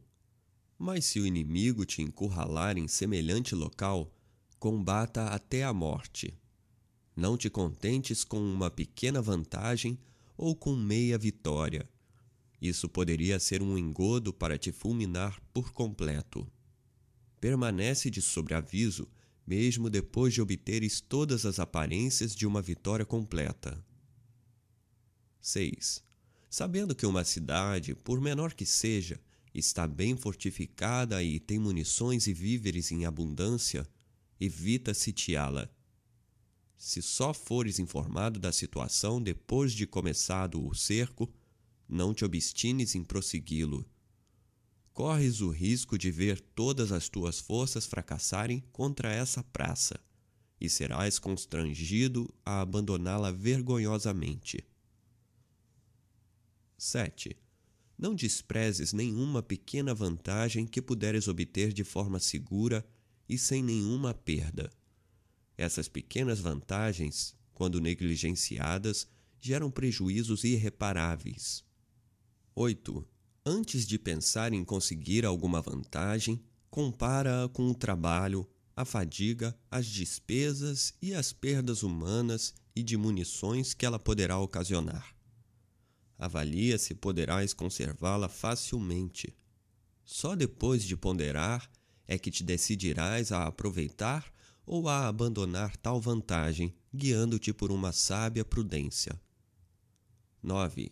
Nas ocasiões em que for necessário tomar imediatamente uma decisão, não esperes as ordens do príncipe. Se tiveres que desobedecer ordens recebidas, não hesites, age sem medo, a principal intenção do príncipe que te colocou à frente dos exércitos é venceres o inimigo. Se ele tivesse previsto as circunstâncias em que te encontras, certamente tomaria a decisão que queres tomar. Essas são as nove variáveis ou nove circunstâncias principais que devem te engajar a mudar o comando ou a posição de teu exército, a mudar a situação, a ir ouvir, a atacar ou se defender, a agir ou permanecer em repouso. Um bom general não deve jamais dizer: aconteça o que acontecer, farei tal coisa. Irei lá, atacarei o inimigo, sitiarei tal praça. Somente as circunstâncias devem ditar a conduta. Ele não deve ater-se a um sistema geral nem a uma maneira única de comandar. Cada dia, Cada ocasião, cada circunstância requer uma aplicação particular dos mesmos princípios. Os princípios são bons em si mesmos, sua aplicação os torna a miúde nefastos. O general deve conhecer a arte das mudanças. Se ele se fixa em um conhecimento vago de certos princípios, em uma aplicação rotineira das regras da arte bélica, se seus métodos de comando são inflexíveis, se examina as situações de acordo com esquemas prévios, se toma suas resoluções de maneira mecânica, é indigno de comandar. Um general é um homem que, pelo nível que ocupa, se encontra acima de uma multidão de outros homens. Por conseguinte, deve saber governar os homens, é preciso que saiba conduzi-los. É preciso que esteja verdadeiramente acima deles, não apenas por sua dignidade, mas por seu espírito, por seu saber, por sua capacidade, por sua conduta, por sua firmeza, por sua coragem e por suas virtudes. É preciso que saiba distinguir as vantagens verdadeiras das falsas as perdas reais das aparentes, que saiba aplicar a arte da compensação e tirar partido de tudo. É preciso que saiba empregar corretamente certos artifícios para enganar o inimigo e se mantenha sempre alerta para não ser enganado. Um general não deve ignorar nenhuma armadilha que podem lhe colocar Deve decifrar todos os artifícios do inimigo, quaisquer que sejam, mas nem por isso deve querer adivinhar. Mantente de prontidão, vê quando o inimigo chega, pescruta suas atitudes e sua conduta e tira conclusões. Procedendo assim, não corres o risco de te enganares e de seres ludibriado ou vitimado por conjecturas precipitadas. Se não quiseres ser esmagado pela infinidade de trabalhos e sofrimentos, prepara-te sempre para o pior. Trabalha sem cessar para prejudicar o inimigo. Poderás fazê-lo de diferentes formas, mas eis o que há de essencial neste tópico lança mão de tudo para corromper seus melhores homens. Oferendas, presentes, afeição, nada omitas. Se preciso for, suborna. Engaja pessoas dignas do campo adversário para praticarem ações vergonhosas e indignas de sua reputação. Ações das quais elas se envergonharão quando descobertas, e não deixes de divulgá-las amplamente mantém ligações secretas com os elementos mais corruptos do campo inimigo. Serve-te deles para alcançar teus fins, agregando outros corrompidos. Contraria o comando do inimigo, semeia a dissensão entre seus chefes, fornece motivos de cólera a uns contra outros, faz com que murmurem contra seus oficiais, amotina os oficiais subalternos contra seus superiores, intercepta-lhes víveres e munições, semeia entre eles melodias voluptuosas para lhes estiolar o coração, envia-lhes mulheres para acabar de corrompê-los, faz com que saiam quando conviria que ficassem acampados e permaneçam tranquilos quando urgiria que atacassem dissemina ininterruptamente falsos alarmes e falsos avisos. Conquista para tua causa os governadores de províncias inimigas. Eis aproximadamente o que deves fazer se queres ludibriar usando habilidade e astúcia. Os generais que brilhavam entre os antigos eram homens sábios, previdentes, intrépidos e afeitos ao trabalho. Tinham sempre os sabres à mão. Jamais presumiam que o inimigo não viria. Estavam prontos para qualquer eventualidade. Tornavam-se invencíveis e, deparando-se com um inimigo, não necessitavam esperar reforço para bater-se. As tropas que comandavam eram bem disciplinadas e sempre dispostas a investir, ao primeiro sinal do comandante. Entre eles, a leitura e o estudo precediam a guerra e os preparavam para ela. Defendiam com cuidado suas fronteiras e fortificavam suas cidades. Não investiam contra o inimigo quando sabiam que este estava preparado. Atacavam pelo lado mais fraco quando suas tropas estavam indolentes e ociosas. Antes de terminar este capítulo, devo te prevenir contra cinco defeitos que, embora pareçam inócuos, são perniciosos e representam obstáculos funestos que derrotaram a prudência e a bravura mais de uma vez. 1. Um, o primeiro é o entusiasmo excessivo em afrontar a morte, atitude temerária que se honra com o nome de coragem, intrepidez e valor mas no fundo só merece o de covardia. Um general que se expõe sem necessidade, como se fosse simples soldado, que parece buscar os perigos da morte, que combate e manda combater até o limite, é um homem que merece morrer.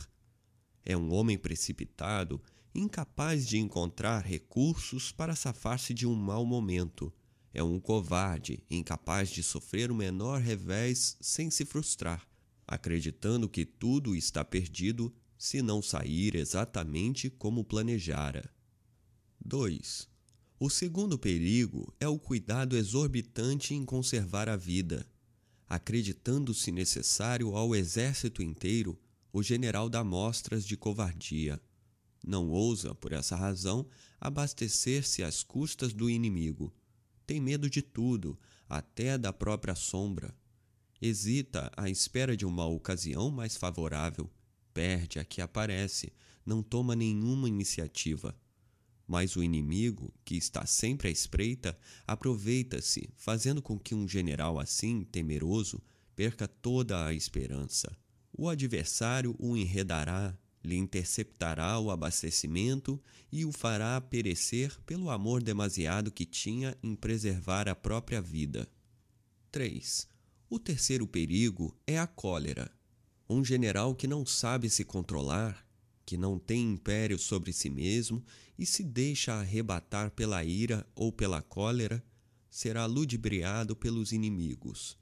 Estes o provocarão lhe armarão mil emboscadas que sua irascibilidade impedirá de reconhecer e nas quais infalivelmente cairá. 4. O quarto perigo é a excessiva suscetibilidade. Um general não deve se ofender de forma intempestiva e despropositada. Por querer reparar a honra apenas levemente ofendida, corre o risco de perdê-la irremediavelmente deve dissimular. Não deve se desencorajar depois de alguns fracassos, nem acreditar que tudo está perdido porque cometeu algum erro ou sofreu algum revés. 5. O quinto perigo é a complacência ou a compaixão desmedida em relação aos soldados. Um general que não ousa punir, que fecha os olhos para a desordem, que teme que os seus soldados estejam sempre vergados sob o peso do trabalho, não ousando, por essa razão, impor-lhes novas tarefas, é um general fadado ao fracasso. Os subordinados devem sempre ser punidos. É preciso que sofram provações.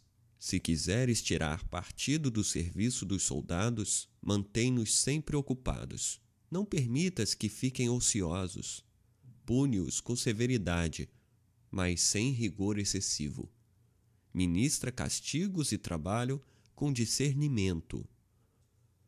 Um general hábil evita todos esses defeitos. Sem procurar desesperadamente viver ou morrer, deve conduzir-se com prudência e coragem segundo as circunstâncias. Se há justas razões para se encolerizar, que o faça mas não imite a ferocidade do tigre. Se crê que sua honra está maculada e quer repará-la, que siga as regras da sabedoria e não a suscetibilidade advinda de uma reputação comprometida.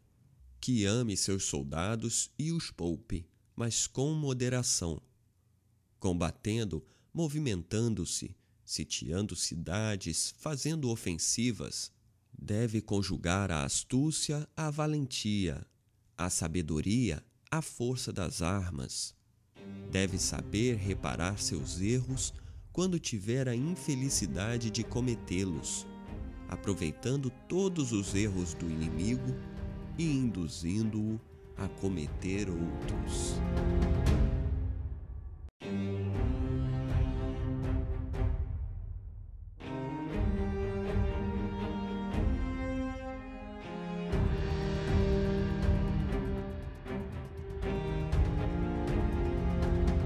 Capítulo 9 Da importância da geografia Sun Tzu diz: Antes de ordenar o acampamento, informa-te da posição de teus inimigos. Analisa o terreno e escolhe o mais vantajoso. As diferentes situações que encontrarás podem se reduzir a quatro principais. 1. Um, se estiveres próximo de alguma montanha, procura ocupar o lado que dá para o sol. Essa localização tem grandes vantagens. Estende-te com segurança das encostas até a proximidade dos vales. Ali encontrarás água e forragem em abundância.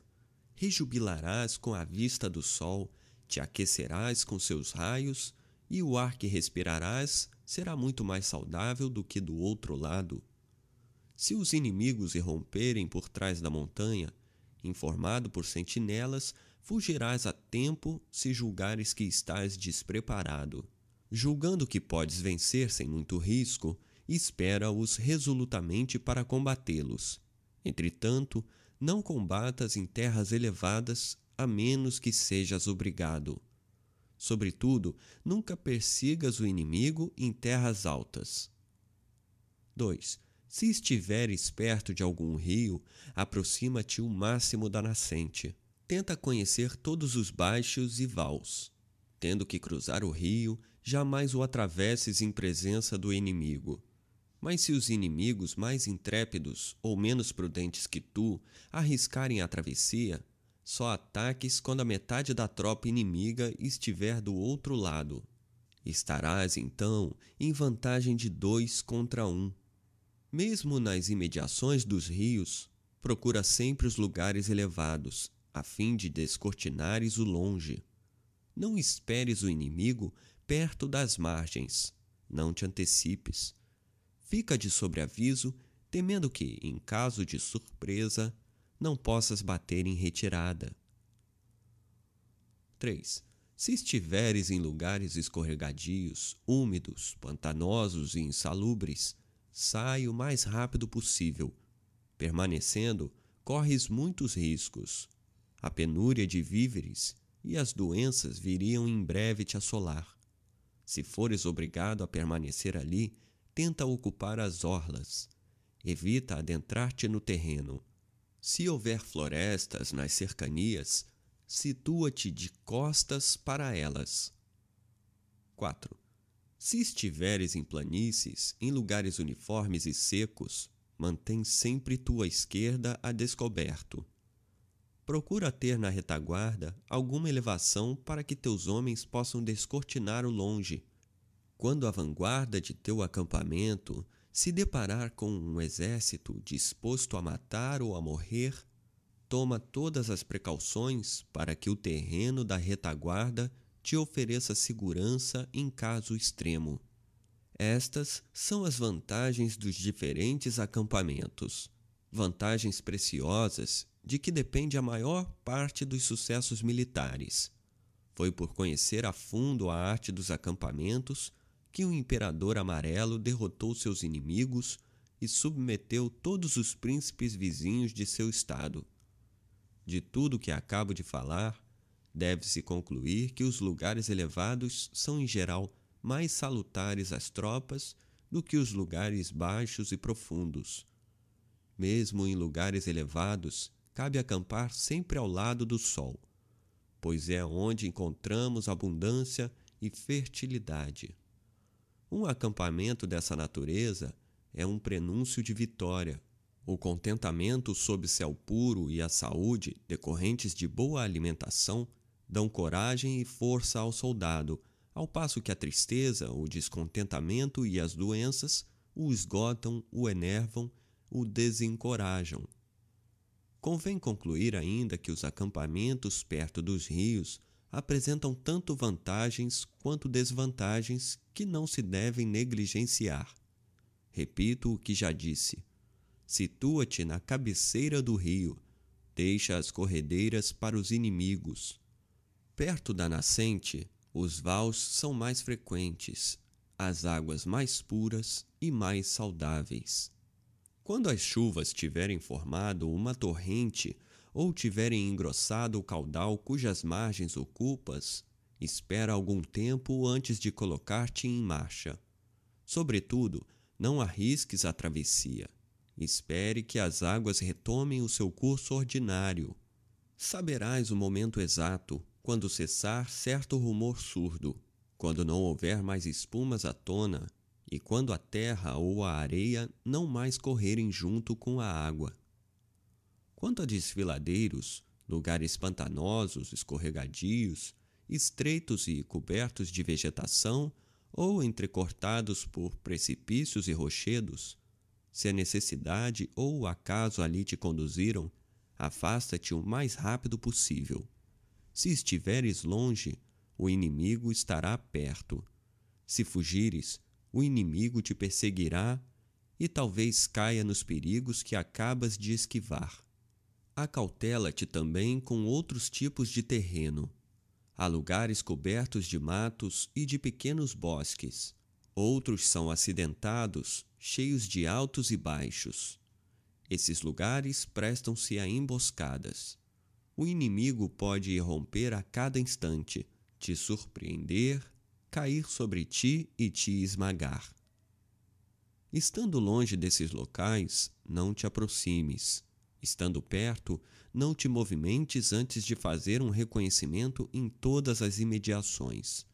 Se o inimigo vem te atacar, procure enredá-lo no terreno desvantajoso. Quanto a ti, só o ataques quando o vires a descoberto. Enfim, independente de o acampamento ser bom ou ruim, tens que tirar partido do fato. Não fiques ocioso nem inativo. Decifra todos os movimentos do adversário. Mantém espiões ao longo do caminho, inclusive no acampamento inimigo e até na tenda do general. Nada negligencies do que pode render-te algo. Atenta a tudo. Se os homens que enviaste para sondar o terreno informarem que, apesar da calmaria, as árvores estão se mexendo, conclui que o inimigo está avançando. Pode ser que queira atacar-te. Prepara-te para enfrentá-lo de maneira adequada. Toma a dianteira. Se te informam que os campos estão cobertos de mato alto, acautela-te. Fica vigilante, prevendo alguma emboscada. Se te dizem que viram bandos de pássaros esvoaçando, desconfia. Espionam-te ou estendem-te armadilhas. Mas se além dos pássaros viram ainda grande número de animais correndo assustados pelo campo, como se não tivessem covil, é sinal que os inimigos estão de tocaia. Se te informam que viram ao longe nuvens de poeira elevarem-se nos ares, conclui que os inimigos estão em marcha. Em lugares onde a poeira é baixa e espessa, vem a infantaria. Em lugares onde é menos espessa e mais elevada, aproximam-se a cavalaria e os veículos. Se te advertem que os inimigos estão dispersos e só marcham por pelotões, é indício que tiveram que atravessar algum bosque, que abateram alguma caça e estão cansados. Estão procurando juntar-se. Se te informam que se avistam no campo pessoas a pé e um vai-vem de homens montados, dispersos em pequenos bandos, trata-se de um engodo. Não duvides que os inimigos estão acampados. Deves aproveitar tais indícios tanto para saber a posição dos inimigos, quanto para sabotar seus projetos, e te precaveres de toda surpresa. Eis outros pontos a que deves atentar. Quando teus espiões infiltrados no território inimigo te informarem que ali falam baixo, de forma misteriosa e agem discretamente, conclui que premeditam uma ação geral e se preparam avança contra eles sem demora. Eles querem te surpreender. Surpreende primeiro. Se, ao contrário, te informam que eles se mostram barulhentos, orgulhosos e altivos em seus discursos, fica certo de que premeditam bater em retirada e não pretendem cair em tuas mãos. Quando te informam que viram grande quantidade de veículos leves preceder o exército inimigo, prepara-te para combater, pois ele avança decidido a lutar. Não deis ouvidos às propostas de paz ou de aliança que os inimigos poderiam te propor. Pode ser um artifício deles. Se eles fazem marchas forçadas, acreditam correr a vitória, se vão e vêm, se avançam e recuam, querem induzir-te ao combate. Se a maior parte do tempo permanecem inativos, usando suas armas como cajados, estão esfomeados e pensam conseguir algo para sobreviver. Se, passando perto de algum rio, correm todos em debandada a se saciar, estão sedentos. Se não souberam ou não quiseram tirar proveito de uma vantagem, estão exaustos ou temerosos. Se não têm coragem de avançar, embora as circunstâncias o exijam, estão hesitantes, inquietos e temerosos. Além do que acabo de dizer, procura conhecer todos os seus diferentes acampamentos. Poderás conhecê-los por intermédio dos pássaros que verás em bando, sobrevoando determinados lugares. E se os acampamentos forem frequentes, poderás concluir que eles têm pouca habilidade no conhecimento dos terrenos. O voo dos pássaros ou os seus trinados podem indicar a presença de emboscadas. Se fores informado que no campo inimigo há muitas festas, que ali se come e bebe em grande algazarra, tranquiliza-te. É prova infalível de que seus generais não têm autoridade. Se seus estandartes mudam de lugar frequentemente, é prova de que estão desnorteados e a desordem impera. Se os soldados se juntam em pequenos grupos, cochichando, o general perdeu a confiança de seu exército. Se há excesso de recompensas e de punições, o comando está no limite e em grande desalento. Se o exército chega a ponto de destruir seus pertences e quebrar seus utensílios, é a prova de que está acossado e se baterá até a morte. Se os oficiais subalternos estão inquietos e descontentes, irritando-se por qualquer coisa, é prova de que estão entediados ou exaustos. Se nos diferentes destacamentos matam-se furtivamente cavalos para a alimentação, é prova de que as provisões estão no fim. Deves atentar a todas essas atitudes dos inimigos. Tal minúcia nos detalhes pode te parecer supérflua, mas minha intenção é de te prevenir de tudo e te convencer que nada do que pode contribuir para a vitória é irrelevante. A experiência me ensinou, ela te ensinará também. Desejo que não seja às tuas custas. Mais uma vez, pescruta todos os passos do inimigo, quaisquer que sejam, mas vigia também tuas próprias tropas. Fica de olho em tudo, inteira-te de tudo. Impede os roubos, as pilhagens, a devassidão, a embriaguez, os descontentamentos, as intrigas, a preguiça e a ociosidade. Sem precisar que te informem, eis como poderás saber por ti mesmo quais dos teus homens incorrem nesses delitos. Se alguns soldados, ao trocarem de posto ou de guarnição, derrubarem algo sem se darem ao trabalho de recolher, se esqueceram algum objeto em seu posto e não o reclamaram de volta, conclui que são ladrões pune-os como tais. Se em teu exército há encontros secretos, se ali a miúde se fala em surdina, se há coisas que não ousam dizer senão a meia voz, conclui que o medo se espalhou entre os soldados, que os descontentamentos virão em seguida e as conspirações não tardarão a eclodir. Apressa-te em restabelecer a ordem. Se tuas tropas parecem pobres, carecendo algumas vezes até do necessário além do soldo ordinário, distribui algum dinheiro, mas evita ser muito liberal. Geralmente, a abundância de dinheiro é mais funesta do que vantajosa, mais prejudicial do que útil. Pelo abuso a que se presta, torna-se fonte da corrupção e matriz de todos os vícios. Se teus soldados de audaciosos se tornaram tímidos e temerosos, se neles a fraqueza tomou o lugar da força, a baixeza ou da magnanimidade, fica certo de que o coração deles se corrompeu. Procura a causa da degradação e extirpa pela raiz. Se, sob diversos pretextos, alguns soldados solicitam o desligamento, é porque não tem vontade de combater. Não recuses desligamento a todos, mas concedendo-o a vários, que seja em condições infamantes. Se eles vêm em grupos te pedir justiça, com tom sedicioso e colérico, escuta suas razões, leva-as em consideração. Mas, satisfazendo suas reivindicações de um lado, pune-os de forma extremamente severa de outro. Se, quando mandares chamar um subordinado, ele não obedecer prontamente, se custar a acatar tuas ordens, e se, após terem terminado de falar, ele não se retirar, desconfia, fica alerta.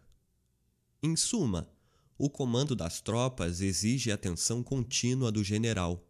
Sem perder de vista o exército inimigo, ele precisa sondar o seu. Informa-te quando o contingente dos inimigos aumenta. Informa-te da morte ou deserção de teu mais reles soldado. Se o exército inimigo é inferior ao teu e por isso não ousa tomar a iniciativa, vai atacá-lo incontinente.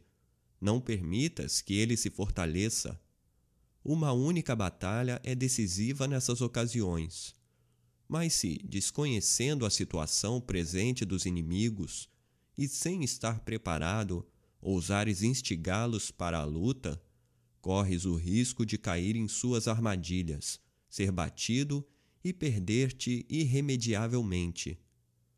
Não mantendo uma disciplina rígida em teu exército, não punindo com rigor a menor infração, em breve deixarás de ser respeitado teu prestígio se abalará, e os castigos que empregares em seguida, em lugar de coibir os delitos, só servirão para aumentar o número de culpados. Ora, se não és nem temido nem respeitado, se só usufruis de uma frágil autoridade de que não sabes servir-te sem perigo, como poderás comandar um exército? Como poderás enfrentar os inimigos do Estado? necessitando punir, age rápido e à medida que as infrações ocorram. Só deis ordens se tiveres certezas de que serás obedecido. Instrui tu as tropas, mas instrui-as adequadamente. Não as aborreças, nem as fatigues sem necessidade. Tudo o que elas podem fazer, para o bem ou para o mal, está em tuas mãos. Na guerra, a superioridade numérica isolada não confere vantagem. Não avances contando apenas com a força militar. Um exército integrado pelos mesmos homens pode ser irrisório se comandado por determinado general, ou invencível se comandado por outro.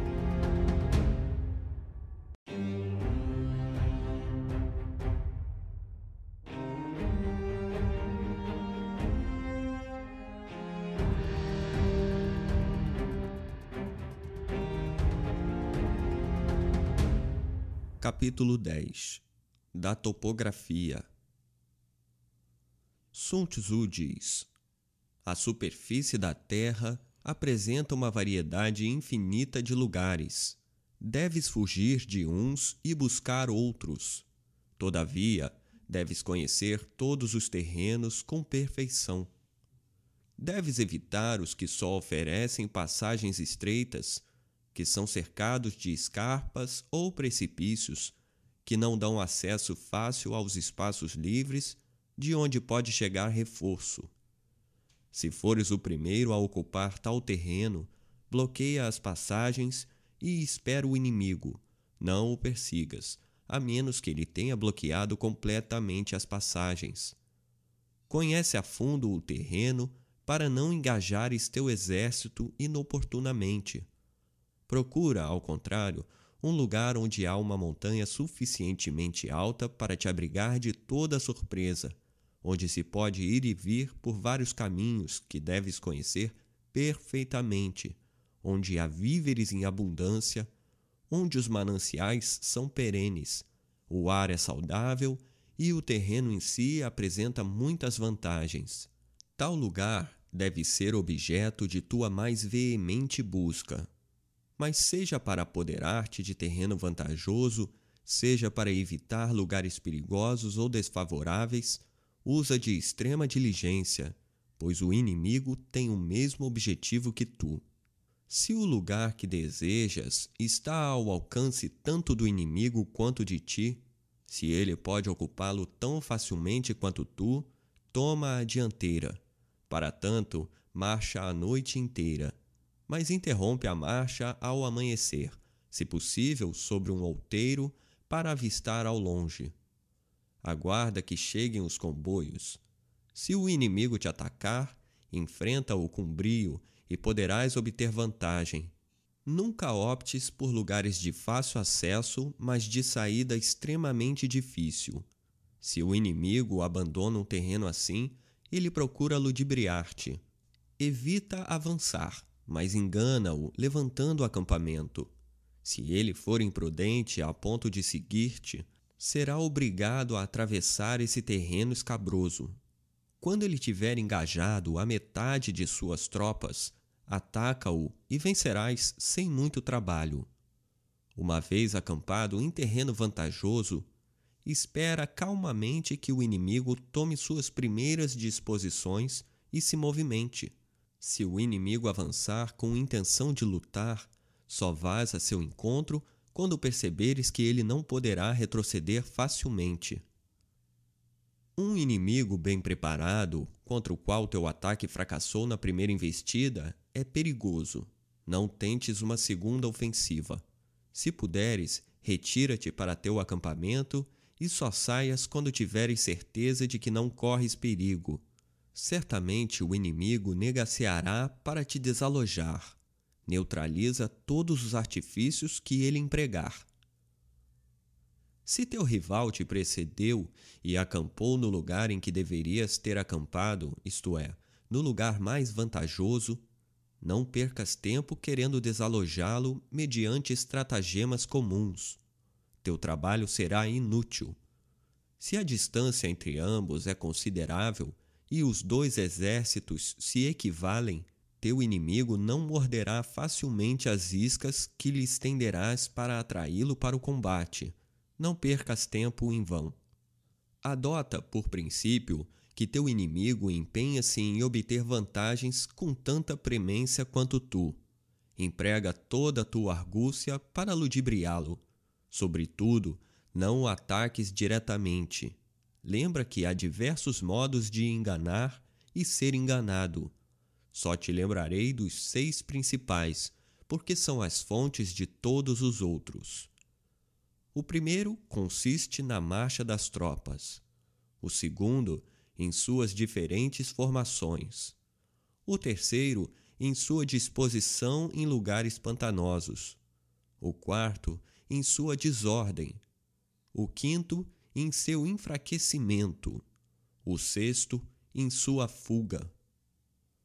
Um general que fracassar por desconhecer esses estratagemas se equivoca em acusar o céu de sua infelicidade. Ele deve atribuir a si mesmo toda a culpa.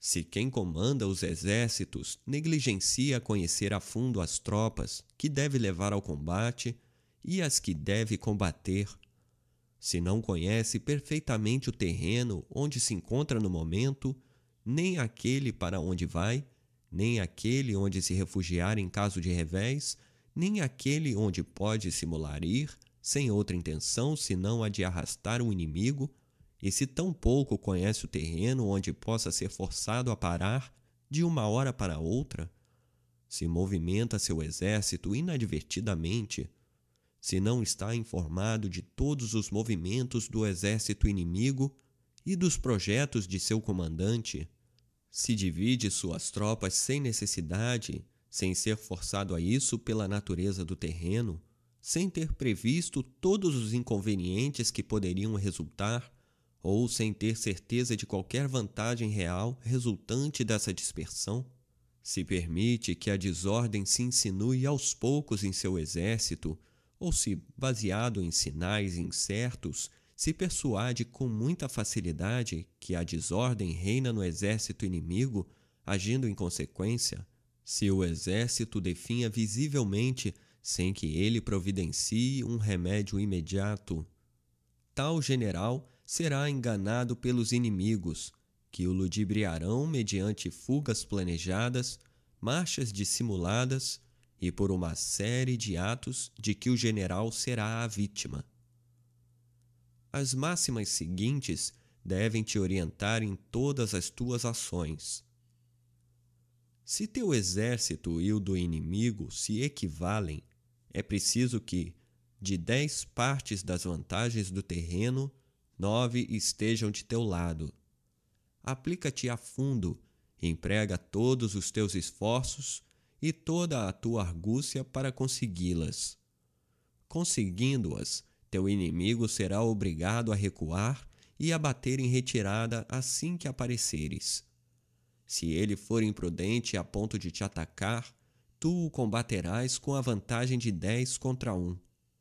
O contrário acontecerá se, por negligência ou inaptidão, tiveres permitido que ele consiga o que te falta. Em qualquer posição que estiveres, se teus soldados forem fortes e corajosos, mas teus oficiais fracos e covardes, teu exército estará em desvantagem. Ao contrário, se a força e a coragem se concentrarem unicamente nos oficiais, ao passo que a fraqueza e a covardia dominarem o coração dos soldados, teu exército será em breve desbaratado. No primeiro caso, soldados valentes e temerários não quererão se desonrar e buscarão aquilo que oficiais covardes e tímidos não poderiam lhes dar. No segundo, Oficiais valentes e intrépidos com certeza serão desobedecidos por soldados tímidos e covardes.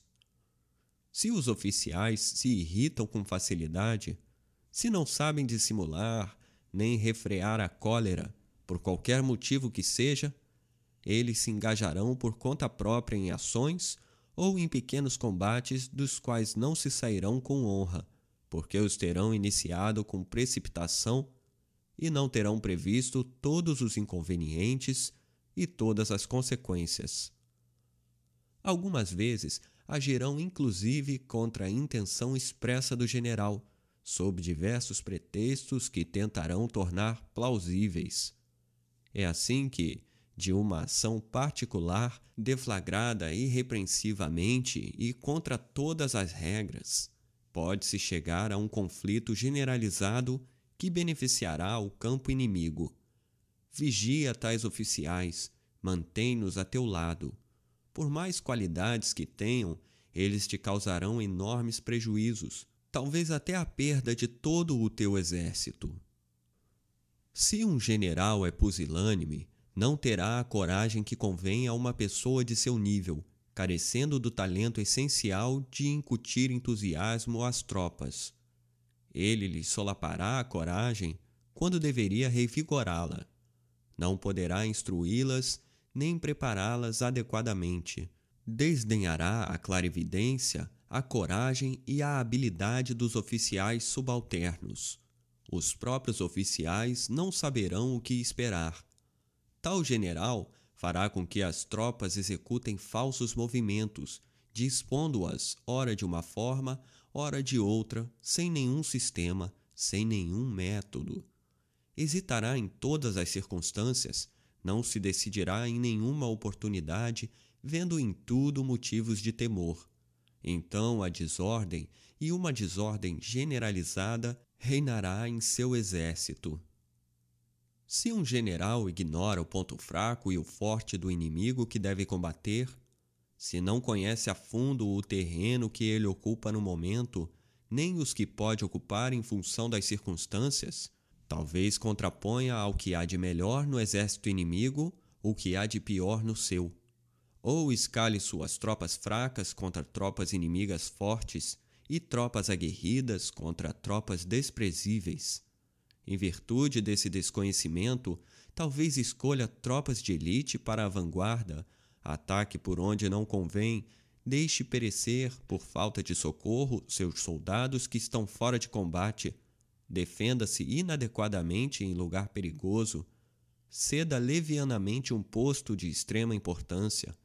Nessas ocasiões, ele contará com alguma vantagem imaginária, que será apenas efeito da astúcia do inimigo, ou então se desencorajará após um fracasso que poderia ser evitado.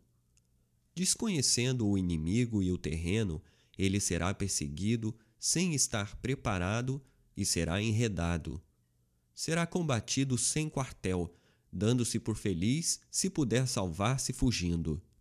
Assim, para retomar o tema deste capítulo, um bom general deve conhecer todos os terrenos passíveis de serem o teatro da guerra tão profundamente quanto conhece os cantos e recantos dos jardins e dos rios de sua propriedade.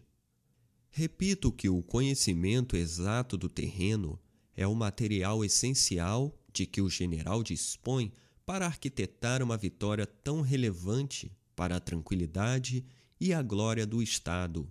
Assim, um homem que o berço ou os acontecimentos destinaram à dignidade de general deve empregar todas as diligências e envidar todos os esforços para se tornar hábil nessa esfera da arte da guerra.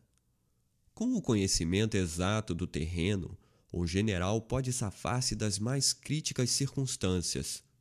Pode obter a ajuda que lhe falta impedir que reforços cheguem ao inimigo, avançar, recuar e manipular todos os seus passos como julgar oportuno. Pode controlar os movimentos do inimigo, obrigando-o a avançar ou a bater em retirada. Pode fustigá-la sem medo de ser surpreendido. Pode importuná-la de mil maneiras e neutralizar a seu turno todos os danos que ele quiser infligir. Calcular as distâncias e os graus de dificuldade do terreno é controlar a vitória. Aquele que combate com pleno conhecimento desses fatores vencerá com certeza. Pode acabar ou prolongar a campanha, segundo julgar mais oportuno para sua glória ou para seus interesses. Contarás com a vitória se conheceres os cantos e recantos, os altos e baixos, os acessos e as saídas de todos os lugares que os dois exércitos podem ocupar, do mais próximo ao mais remoto. Com esse conhecimento, saberás como formar os diferentes destacamentos. Saberás com toda certeza quando será oportuno combater ou adiar a batalha. Saberás interpretar a vontade do soberano segundo as circunstâncias quaisquer que sejam as ordens recebidas. Tu o servirás com lealdade, guiando-te por tua clarividência presente.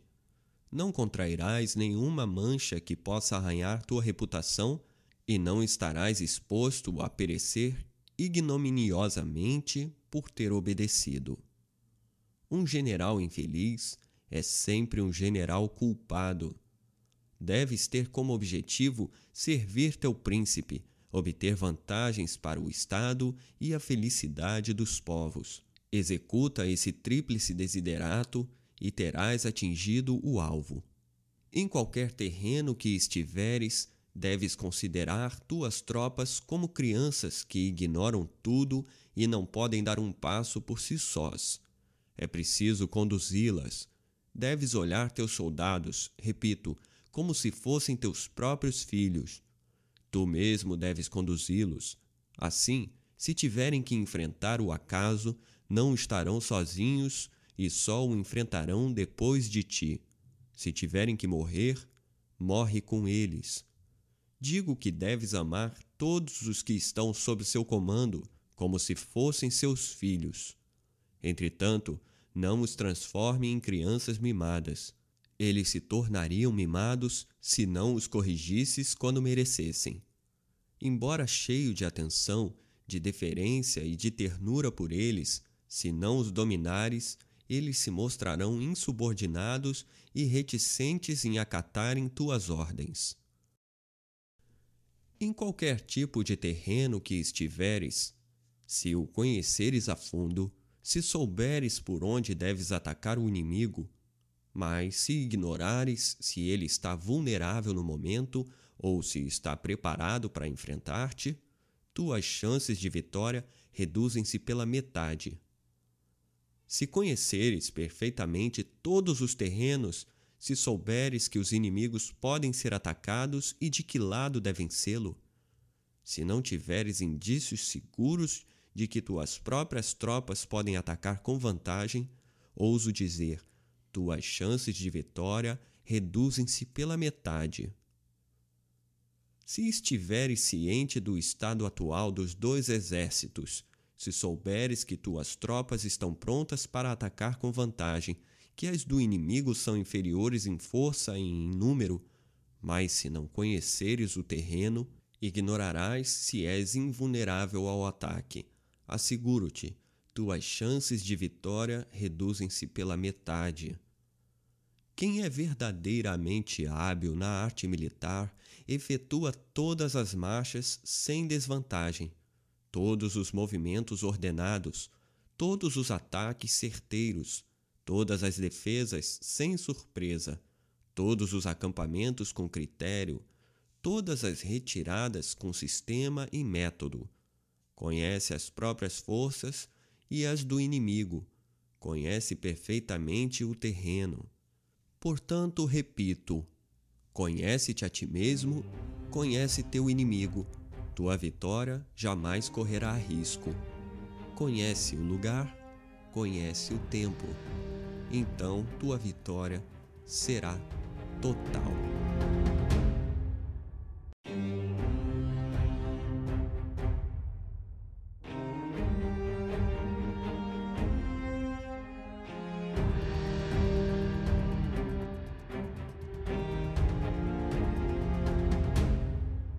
Capítulo 11 Dos nove tipos de terrenos. Sun Tzu diz: há nove tipos de terrenos que podem ser usados com vantagem ou desvantagem por um ou outro exército.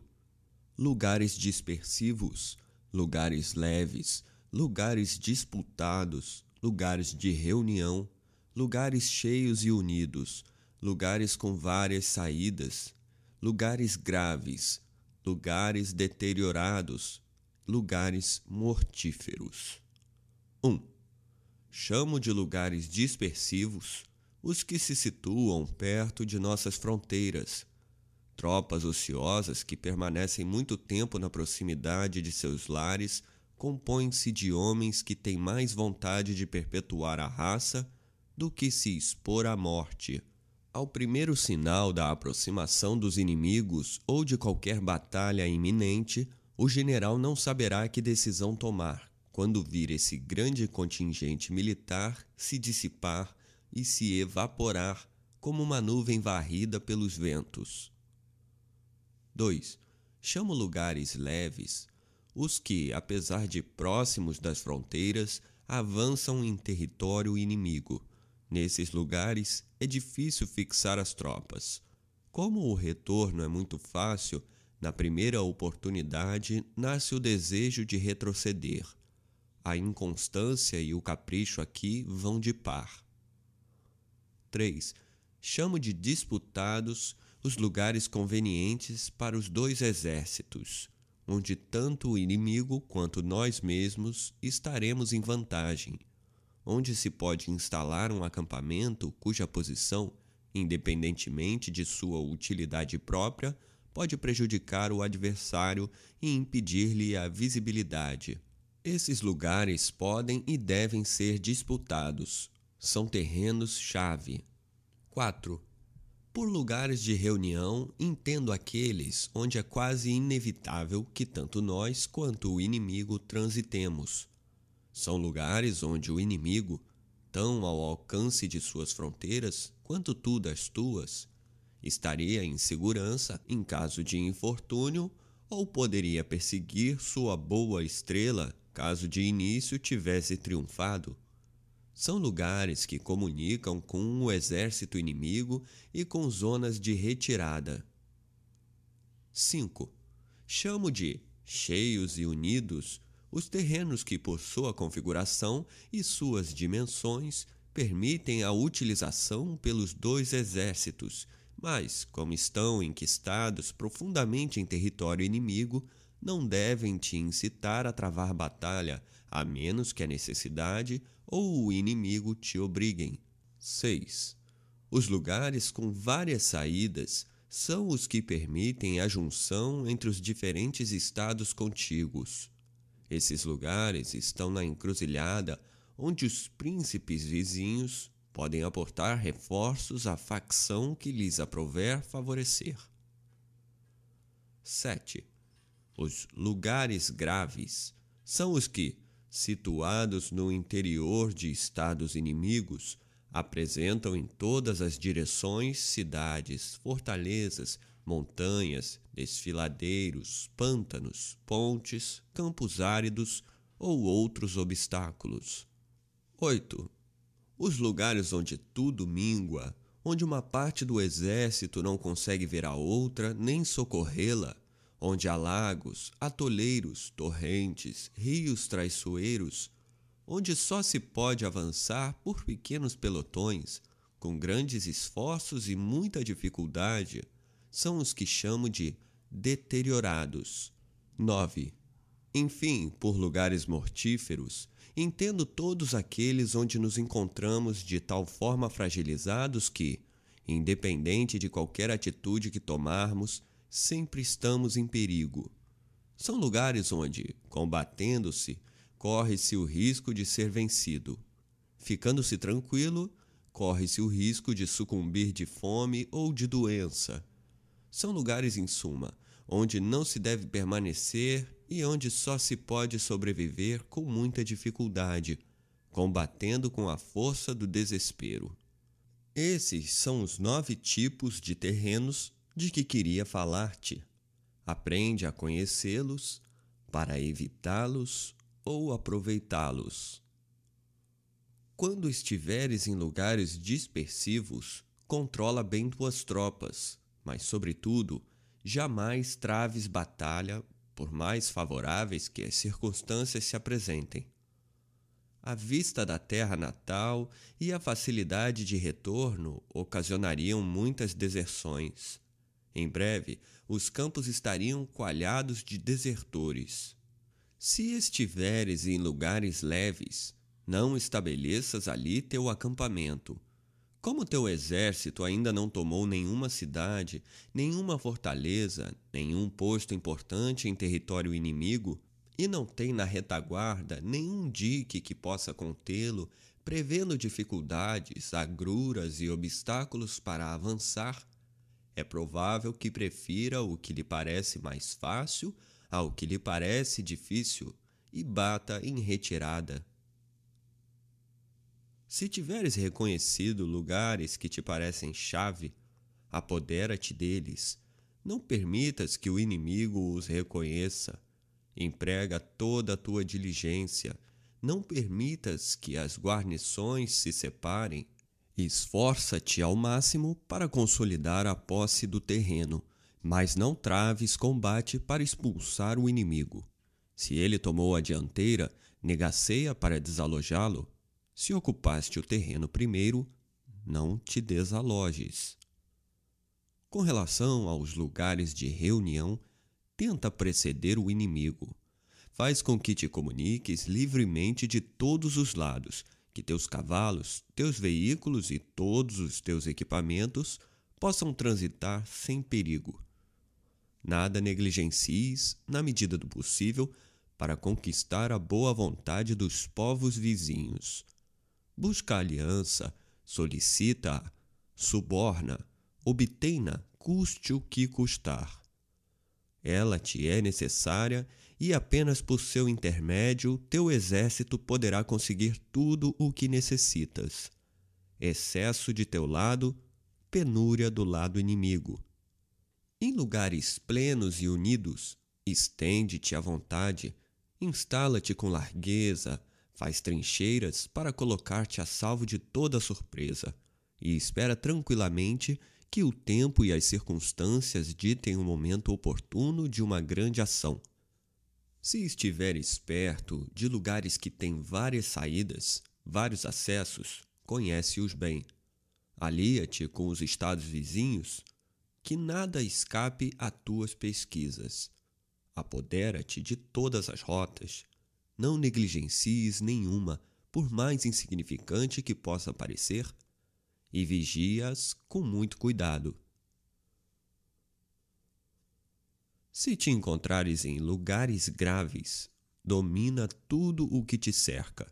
Não deixes em tua passagem de conquistar o menor posto.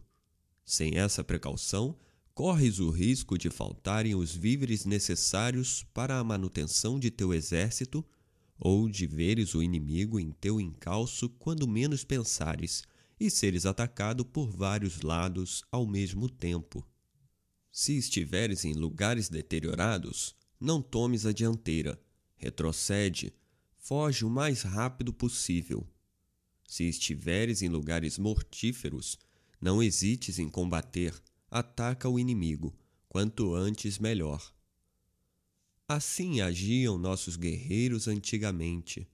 Esses homens notáveis, hábeis e experimentados em sua arte tinham por princípio que a maneira de atacar e de se defender não devia ser necessariamente a mesma, mas devia emanar da natureza do terreno e da posição do exército.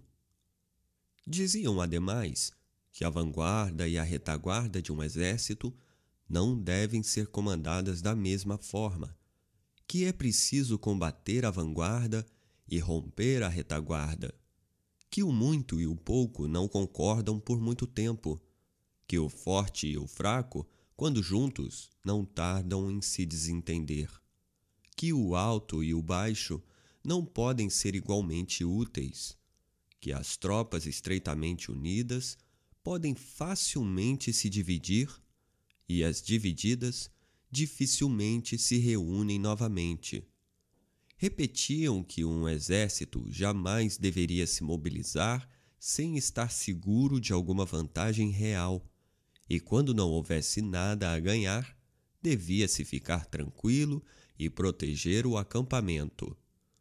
Em resumo, afirmo que toda a tua conduta militar deve calcar-se nas circunstâncias, que deves atacar ou te defender, levando em conta se o teatro da guerra se desenrola em teus domínios ou nos do inimigo. Se a guerra se faz em teu próprio país e se o inimigo, sem ter permitido que te prepares, vem atacar-te com um exército bem ordenado, visando invadir o país, anexá-lo ou devastá-lo, reúne prontamente o máximo de tropas, busca socorro junto aos vizinhos e aliados, apodera-te de alguns lugares que o inimigo ambiciona e ele acederá a teus desejos. Coloca-o na defensiva para ganhar tempo. A rapidez é a seiva da guerra. Percorre rotas imprevistas. Procura impedir que o exército inimigo seja abastecido barra todos os seus caminhos, ou pelo menos faz com que todos tenham emboscadas ou exijam muito esforço para serem conquistados? Os camponeses podem ser muito úteis e te servir melhor do que tuas próprias tropas. Mostra-lhes que eles devem impedir que injustos saqueadores venham pilhar seus bens e sequestrar-lhes pai, mãe, mulher e filhos. Não te mantenhas somente na defensiva. Envia partidários para interceptar os comboios. Atormenta, fatiga, ataca em todas as frentes. Força teu injusto agressor a se arrepender de sua temeridade. Constrange-o a bater em retirada, só levando como troféu a ignomínia da derrota. Se travares a guerra em país inimigo, evita dividir tuas tropas, ou melhor, nunca as divida. Que elas estejam sempre reunidas e solidárias. Cuida para que elas sempre estejam em lugares férteis e abundantes. Se as tropas viessem a passar fome, a miséria e as doenças causariam mais devastação do que os longos anos da espada inimiga. Obtém pacificamente todos os reforços necessários. Só empregues a força quando os outros meios tiverem sido infrutíferos. Faz com que os aldeães e os camponeses julguem interessante vir por conta própria te oferecer víveres. Mas repito, jamais divida as tropas Todo o resto permanecendo igual, o exército que combate em terreno próprio é duplamente mais forte. Se combates em território inimigo, presta atenção nesta máxima, sobretudo se tiveres avançado em suas terras. Conduz teu exército inteiro, realiza todas as operações militares no maior sigilo, torna-te inescrutável. Apenas tu deves saber o que fazer quando chegar a hora. Às vezes, podes estar reduzido a não saber aonde ir nem para que lado recorrer. Nesse caso, não te precipites. Espera tudo do tempo e das circunstâncias. Seja inquebrantável onde estiveres. Se te engajaste inadequadamente, evita fugir. A fuga causaria tua perda. Perece em vez de recuar. Pelo menos morrerás com bravura. Comanda com brio. Teu exército, acostumado a ignorar teus desígnios, ignora o perigo que o ameaça.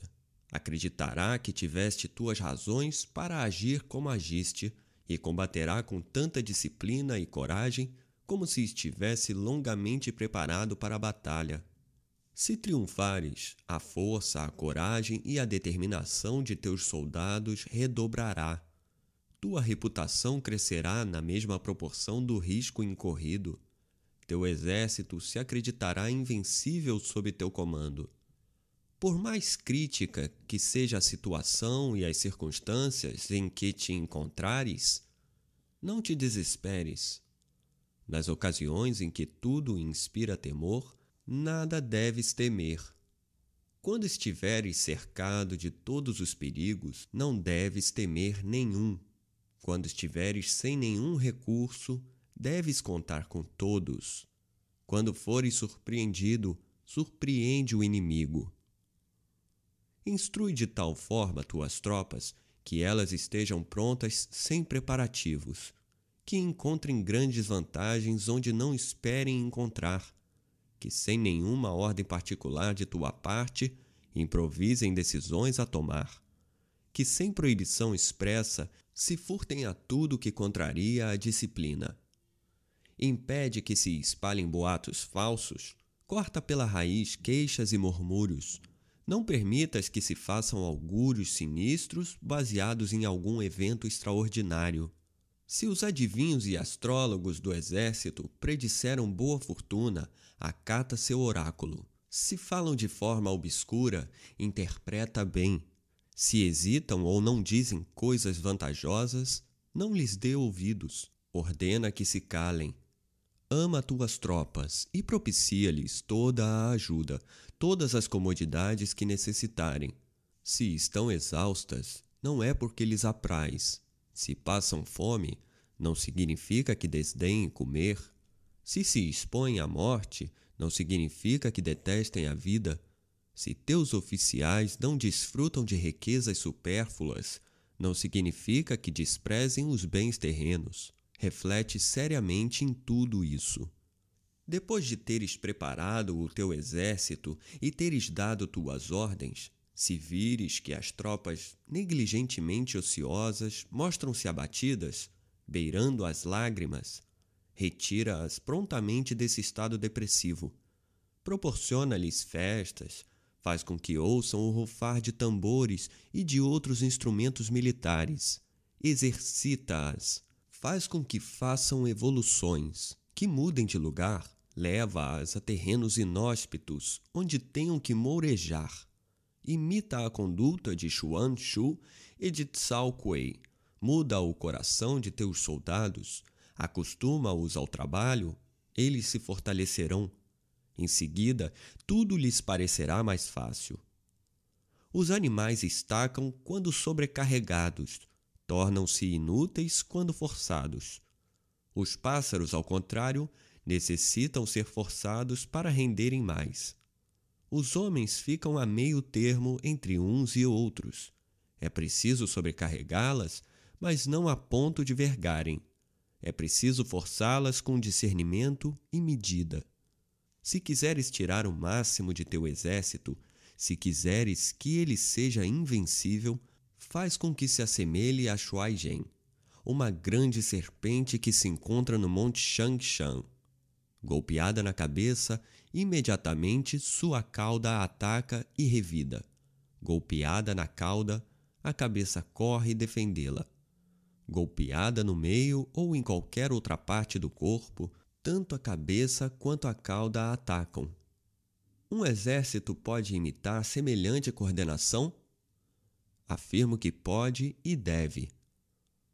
Alguns soldados do reino de Wu faziam a travessia de um rio ao mesmo tempo que soldados inimigos do reino de Yue. Um vento impetuoso soprou e virou os barcos. Todos teriam perecido se não tivessem se ajudado mutuamente.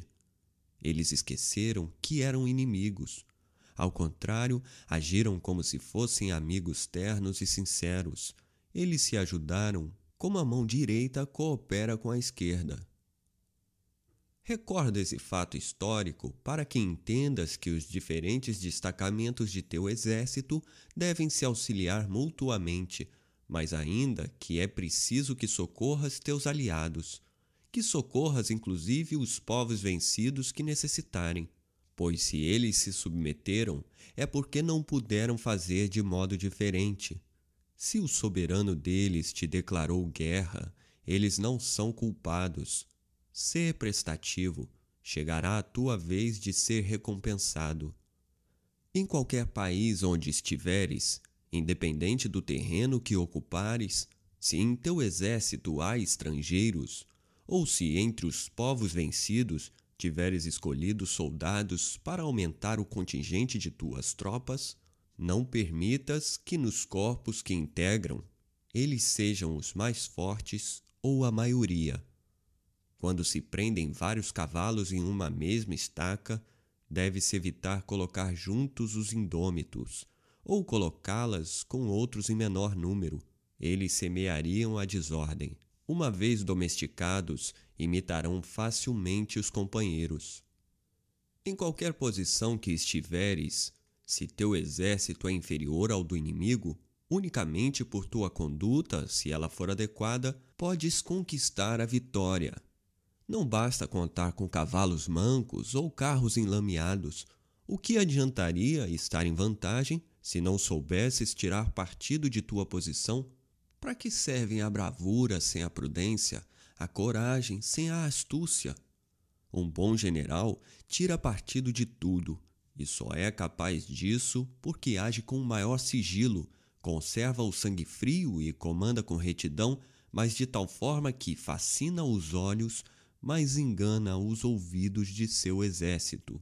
Se seus próprios soldados ignoram-lhe os projetos, como os inimigos poderiam desvendá-los?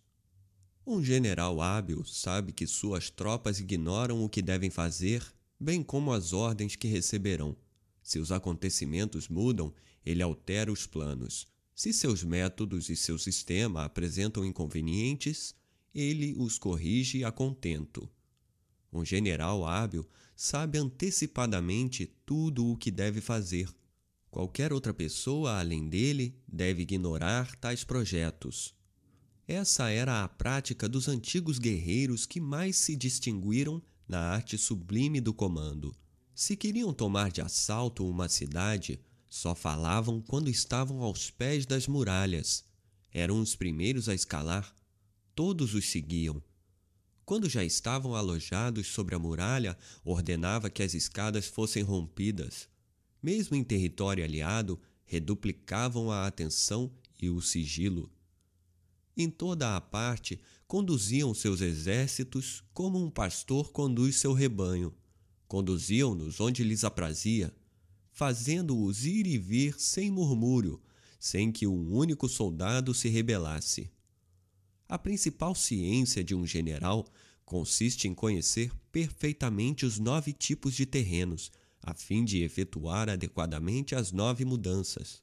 Toda a arte consiste em saber instalar e retirar as tropas de acordo com os terrenos e as circunstâncias a trabalhar eficazmente para dissimular as próprias intenções e descobrir as do inimigo, a ter por princípio que tropas bem avançadas em território inimigo tornam-se solidárias, mas se dispersam facilmente quando permanecem nas fronteiras, que elas já conseguiram meia vitória quando se apossaram de todos os acessos e de todas as saídas, tanto do lugar onde devem acampar quanto das imediações do campo inimigo que é um começo de vitória estar acampado em terreno vasto, espaçoso e aberto de todos os lados, mas já é quase ter vencido quando se apossaram de todos os pequenos postos, de todos os caminhos, de todos os vilarejos em terras inimigas, e, mediante sua civilidade,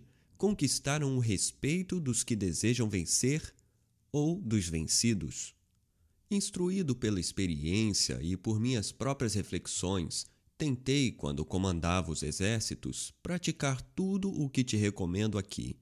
Quando estava em lugares dispersivos, trabalhava para a união dos corações e para a uniformidade dos sentimentos.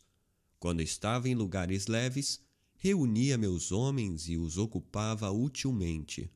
Quando estava em lugares disputados, tentava me apoderar do terreno quando possível. Se o inimigo me tivesse precedido, usava de todos os subterfúgios para desalojá-lo. Quando estava em lugares de reunião, observava com extrema vigilância e espreitava o inimigo. Em terreno pleno e unido, me instalava à vontade e impedia que o inimigo se instalasse. Em lugares de várias saídas, quando não conseguia ocupar todas elas, eu ficava de sobreaviso, observava o inimigo, não o perdia de vista. Em lugares graves, alimentava bem a tropa, era pródigo em ternura. Em lugares deteriorados, tentava sair do embaraço, seja fazendo desvios, seja preenchendo os vazios. Enfim, em lugares mortíferos, fazia com que o inimigo acreditasse que eu não poderia escapar. As tropas bem disciplinadas resistem quando estão cercadas, reduplicam esforços em situações extremas, afrontam o perigo sem temor, batem-se até a morte quando não há alternativa e obedecem cegamente. Se as que tu comandam não são dessa estirpe, a culpa é tua, não mereces comandá-las. Se ignoras os planos dos estados vizinhos, não poderás preparar tuas alianças no momento oportuno.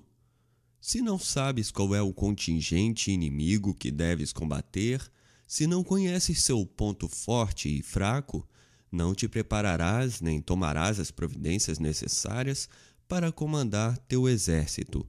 Não mereces comandar. Se ignoras onde há montanhas e colinas, lugares secos ou úmidos, lugares escarpados ou pantanosos, lugares cheios de desfiladeiros e de perigos. Não poderás dar ordens convenientes, não saberás conduzir teu exército. És indigno de comandar. Se não conheces todos os caminhos, se não tens cuidado de te cercar de guias seguros e fiéis para te conduzir pelas estradas desconhecidas, não atingirás aquilo que te propões, serás vítima dos inimigos. Não mereces comandar. Quando um rei hegemônico ataca um estado poderoso, ele impede que o inimigo se concentre, intimida-o e intercepta os reforços dos aliados. Então deduz-se que o rei hegemônico não combate alianças poderosas de estados e não encoraja o poder de outros estados. Ele se apoia para a consecução de seus fins na capacidade de intimidar os adversários. Assim, ele pode tomar as cidades inimigas e derrubar o Estado inimigo. Se não conheces a arte das alianças, tuas tropas não poderão valer-se da força dos vassalos e feudatários. Quando estes tinham que enfrentar algum grande príncipe, uniam-se, tentavam perturbar todo o universo colocavam em seu campo o maior número possível de soldados, procuravam, sobretudo, conquistar a amizade de seus vizinhos, pagando-a bem caro se preciso fosse. Não davam ao inimigo tempo de se preparar, ainda menos de recorrer aos aliados e reunir todas as suas forças. Atacavam o inimigo despreparado. Assim, se sitiavam uma cidade, com certeza a dominavam. Se queriam conquistar uma província, realizavam seu intento. Por mais vantagens que já tivessem conseguido, não dormiam sobre os louros da vitória Jamais permitiam que o ócio ou a devassidão enfraquecessem o exército. Mantinham uma estrita disciplina, punindo severamente sempre que necessário. Recompensavam com prodigalidade quando as ocasiões a exigiam. Além das leis ordinárias da guerra, promulgavam outras em função do tempo e do lugar. Queres vencer? Toma por modelo a conduta que acabo de traçar. Considera teu exército como se fosse um único homem que tivesses que conduzir. Não reveles jamais teu móvel. Alardeia todas as vantagens, mas oculta cuidadosamente a menor perda. Toma todas as decisões no maior sigilo. Coloca-os numa situação perigosa e eles sobreviverão pois um exército que combate num campo de morte poderá transformar o revés em vitória. Recompensa sem seguires normas rotineiras. Publica ordens sem levar em conta os precedentes. Assim poderás te servir do exército inteiro como de um único homem. Vislumbra todas as providências do inimigo. Toma medidas eficazes para atingir o general inimigo o general estando morto, só combaterás contra rebeldes. O nó das operações militares depende de tua faculdade de simular que acatas o desejo do inimigo. Jamais dividas tuas forças. A concentração te permite matar o general inimigo, mesmo a uma grande distância. Essa é uma forma engenhosa de atingires teu objetivo. Quando o inimigo te oferecer uma oportunidade, aproveite rapidamente a vantagem. Toma a dianteira apropriando-te de algo relevante para ele e avança segundo um plano fixado em segredo. A doutrina da guerra consiste em acompanhar a situação do inimigo a fim de decidir a batalha. Assim que teu exército tiver cruzado as fronteiras, bloqueia as estradas, inutiliza as instruções que estiverem em tuas mãos e impede a circulação de notícias. Rompe as relações com os inimigos, reúne teu conselho e exorta-o a executar o plano traçado. Em seguida, ataca o inimigo. Antes de começar a campanha, sê como uma jovem que não sai de casa. Ela ocupa-se das tarefas caseiras, cuida de tudo, vê tudo, ouve tudo, mas aparentemente não se intromete em nada. Uma vez a campanha começada, imita a rapidez de uma lebre que, perseguida pelos caçadores, tenta por mil desvios refugiar-se com toda a segurança em seu covil.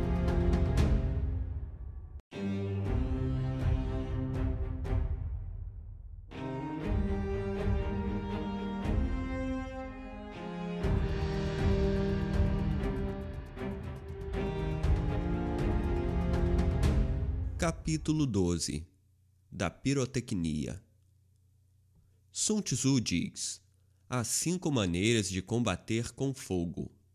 A primeira consiste em queimar homens, a segunda, em queimar provisões, a terceira, em queimar equipamentos, a quarta, em queimar arsenais e depósitos, a quinta, em utilizar bombas incendiárias.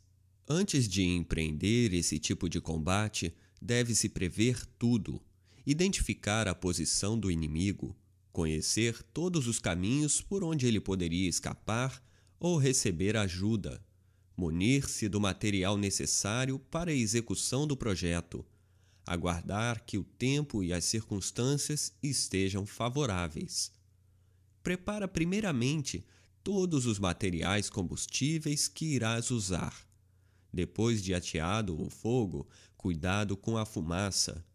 Há um dia para atear fogo e outro para alastrá-lo. Não confundas as duas coisas.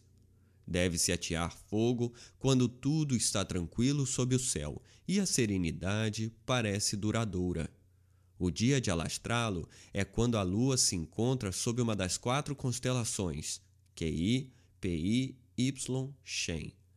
Nesses dias, o vento sopra, geralmente com força. As cinco maneiras de combater com fogo exigem que varies segundo as circunstâncias. Essas variações se reduzem a cinco. Vou indicá-las a fim de que possas empregá-las apropriadamente. 1. Um, se não notas nenhum rumor no campo adversário, se o inimigo permanece tranquilo algum tempo depois de teres ateado o fogo, fica também calmo, mantém a própria posição. Atacar imprudentemente significa ser derrotado. Sabes que o fogo pegou é o bastante.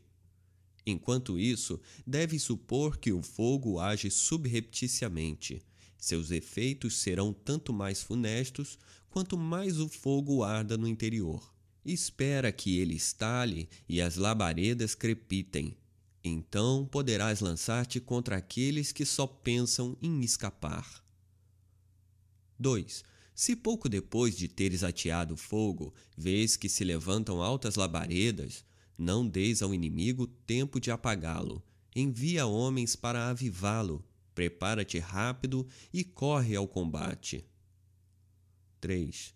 Se apesar de todas as providências e artifícios empregados, teus homens não conseguiram penetrar no acampamento inimigo e fores obrigado então a atear fogo do lado de fora, observa de que lado sopra o vento, começa um incêndio e ataca a favor do vento. Nessas duas ocasiões, jamais combatas contra o vento. 4. Se o vento soprou continuamente durante o dia, fica certo de que durante a noite ele cessará.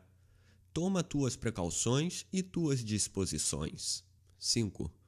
Um general que, para combater seus inimigos, sabe utilizar-se do fogo de forma adequada é um homem verdadeiramente esclarecido.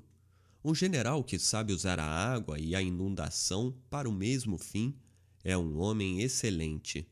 Entretanto, só se deve empregar a água com moderação. Serve-te da água no início da contenda apenas para obstruir os caminhos por onde os inimigos poderiam escapar ou receber socorro. As diferentes maneiras de combater com fogo que acabo de indicar proporcionam uma plena vitória de que é preciso saber colher os frutos. O mais considerável de todos, e aquele sem o qual terias perdido teus cuidados e teus sofrimentos, é reconhecer o mérito de todos os que se distinguiram e recompensá-los conforme suas ações. Geralmente os homens agem por interesse. Se tuas tropas só se deparam com dificuldades e trabalhos, não as empregarás duas vezes com vantagens. A guerra deve ser a última solução. Os combates, quaisquer que sejam os resultados, têm sempre um gosto amargo, mesmo para os próprios vencedores. Só se deve travá-los quando não houver outra saída. Dominado pela cólera ou pela vingança, um soberano não deve mobilizar as tropas Tendo no coração idênticos sentimentos, um general deve evitar o combate. Para ambos, os tempos são nebulosos. Devem aguardar dias serenos para ponderar e tomar decisões. Se prevês algum lucro, coloca em movimento teu exército. Se não prevês nenhuma vantagem, fica impassível. Por mais razões que tenhas para ficar irritado, por mais provocações ou insultos que recebeste para tomar decisões, espera que o fogo da cólera se dissipe e sentimentos pacíficos brotem em teu coração. Nunca esqueças que teu objetivo ao desencadear a guerra deve ser o de conseguir para o Estado a glória, o esplendor e a paz, e não o de semear o tumulto, a desolação e a morte. Lembra-te que defendes não interesses pessoais, mas os do teu país. Tuas virtudes e teus vícios, tuas qualidades e teus defeitos influem igualmente no ânimo daqueles que representas. Teus menores erros têm sempre nefastas consequências. Geralmente, os grandes são irreparáveis e funestos. É difícil sustentar um reino que terás levado à beira da ruína. Depois de destruí-lo, é impossível reerguê-lo. Tampouco se ressuscitam os mortos. Da mesma forma que um príncipe sábio e esclarecido se empenha em bem governar, um general hábil emprega toda a sua energia em preservar o exército e empregá-lo na salvaguarda do Estado.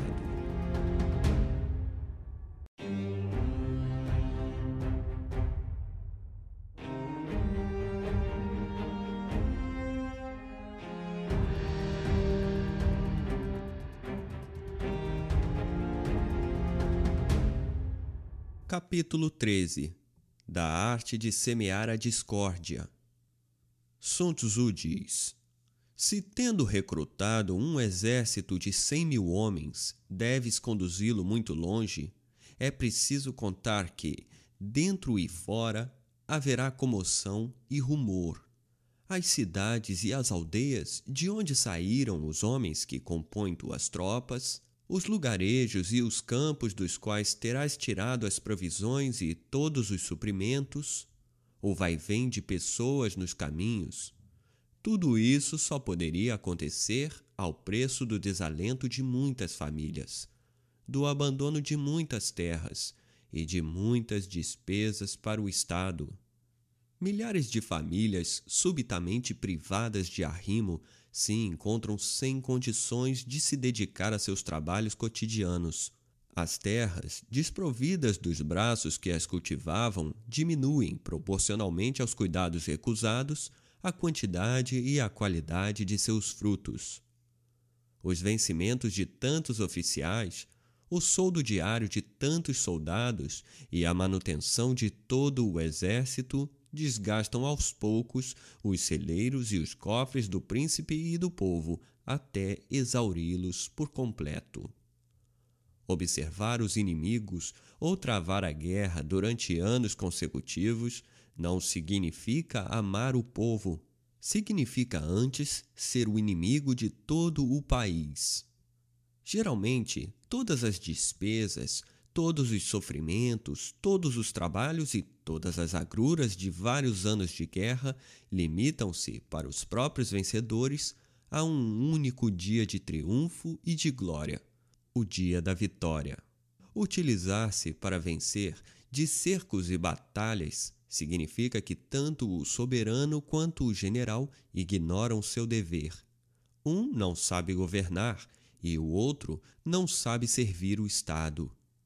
Assim, tendo optado pela guerra e tendo aliciado e preparado as tropas, emprega os artifícios. Procura obter todas as informações sobre o inimigo. Informa-te exatamente de todas as suas relações, suas ligações e interesses recíprocos.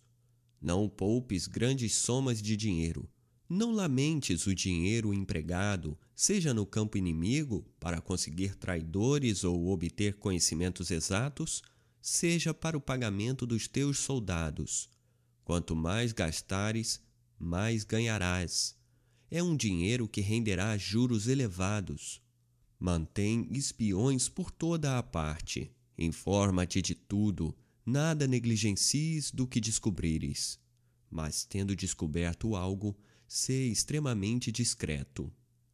Quando usares algum artifício, não é pela invocação de espíritos nem pelas conjecturas que alcançarás a vitória.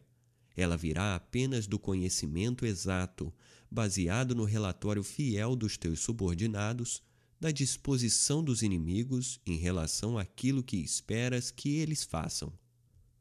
Quando um hábil general se põe em movimento, o inimigo já está vencido.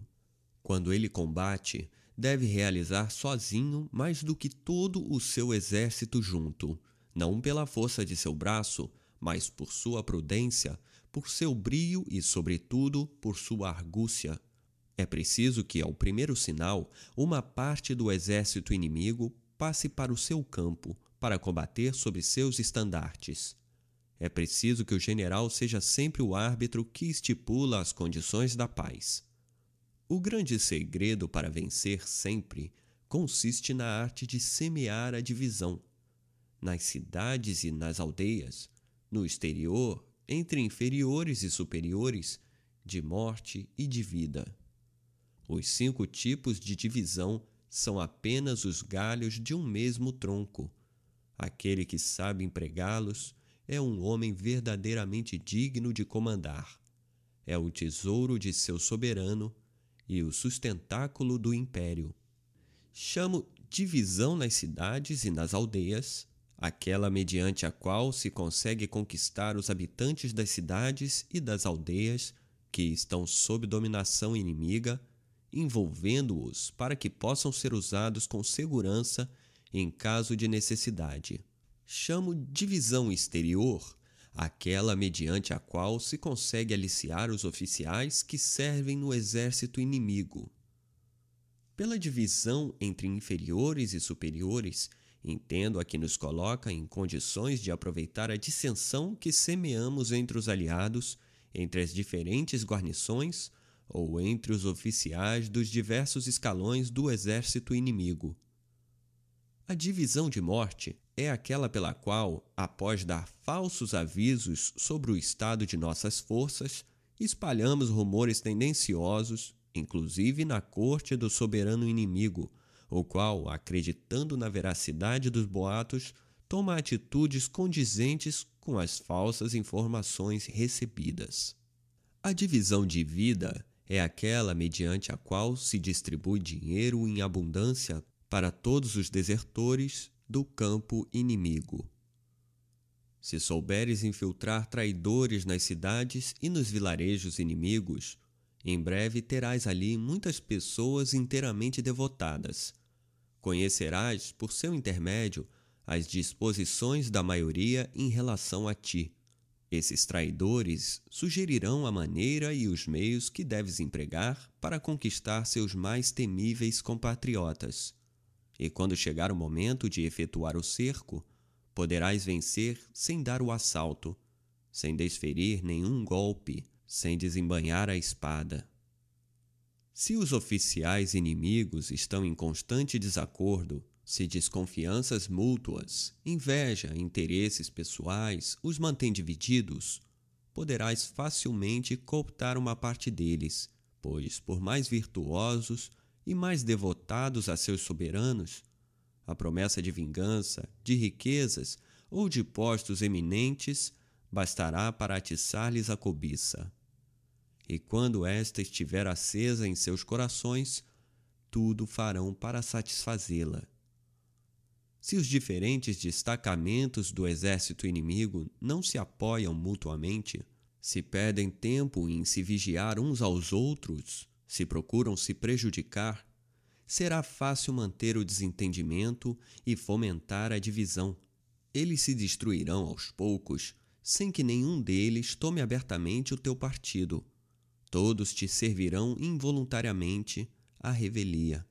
Se tiveres espalhado boatos falsos junto à corte e ao conselho do príncipe inimigo, dando a entender que detens informações errôneas sobre eles, se tiveres disseminado suspeitas a respeito da lealdade dos súditos mais fiéis ao príncipe, em breve verás que, entre os inimigos, a desconfiança tomou o lugar da confiança. As recompensas substituíram os castigos e vice-versa, e os mais leves indícios serão considerados provas convincentes, passíveis de levar à morte qualquer suspeito. Então, os melhores oficiais, os ministros mais esclarecidos, desanimarão, seu zelo diminuirá, e vendo-se sem esperança de melhor sorte, se refugiarão sob tuas bandeiras para se livrar dos temores que os angustiavam em permanência e também para salvar a pele. Seus pais, seus aliados ou seus amigos serão acusados, perseguidos, condenados à morte. As conspirações se formarão, a ambição vicejará, só haverá perfídias, execuções, desordens e revoltas generalizadas. O que estás esperando para apoderar-te de um reino cujos habitantes já te consideram como senhor? Se recompensares aqueles que passaram para teu campo para se livrarem dos justos temores que os agitavam em permanência e para salvarem a vida, se lhes deres emprego, seus pais, aliados, amigos serão outros súditos que conquistarás para teu príncipe. Se espalhares dinheiro à vontade, se tratares bem a todos, se impedires que teus soldados devastem os lugares por onde passarem, se os povos vencidos não sofrerem nenhum prejuízo, assegura-te que eles já foram conquistados e a tua boa reputação atrairá mais súditos para teu soberano e mais cidades para seu domínio do que as mais brilhantes vitórias. Sê vigilante e esclarecido Mostra no exterior segurança, simplicidade e impassibilidade. Fica sempre de sobreaviso, embora aparentes serenidade. Desconfia de tudo, apesar de pareceres confiante. Sê extremamente secreto, embora pareças fazer tudo a descoberto. Mantém espiões por toda a parte. Em vez de palavras, emprega sinais, vê pela boca, fala pelos olhos. Isso não é fácil, é muito difícil.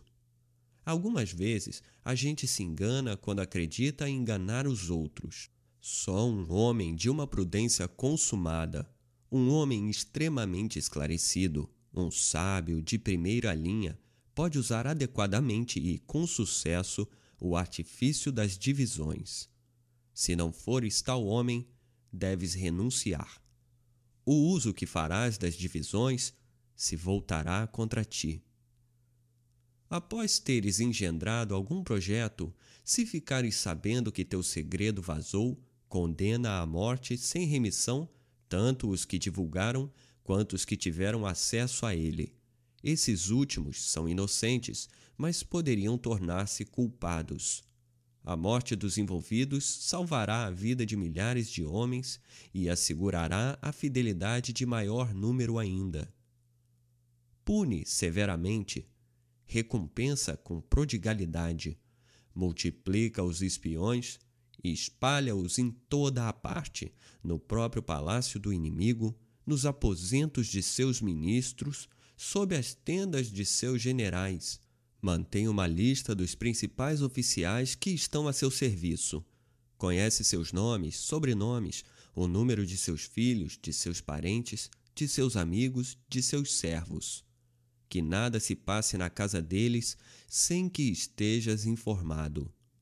Manterás espiões por toda a parte. Deves supor que o inimigo fará o mesmo.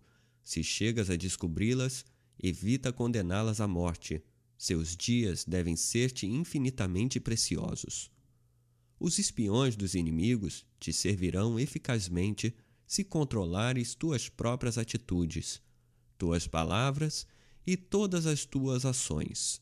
Assim, eles só darão falsas pistas aos seus mandatários. Enfim, um bom general deve tirar partido de tudo, nada deve surpreendê-lo, aconteça o que acontecer mas, acima de tudo, deve colocar em prática os cinco tipos de divisão. Nada é impossível a quem lança mão do artifício da divisão. Defender os estados de seu soberano, ampliá-las, realizar diariamente novas conquistas, exterminar os inimigos, fundar até mesmo novas dinastias tudo isso pode ser o efeito de dissensões semeadas adequadamente. Este foi o caminho que permitiu o advento das dinastias Yin e Sheu, onde trânsfugas contribuíram para sua elevação. Que livro faz a apologia desses grandes ministros? A história chamou-os alguma vez de traidores da pátria ou considerou-os como rebeldes a seus soberanos? Somente um príncipe esclarecido e um general digno podem aliciar os espíritos mais penetrantes e realizar feitos notáveis. Um exército sem agentes secretos é um homem cego e surdo.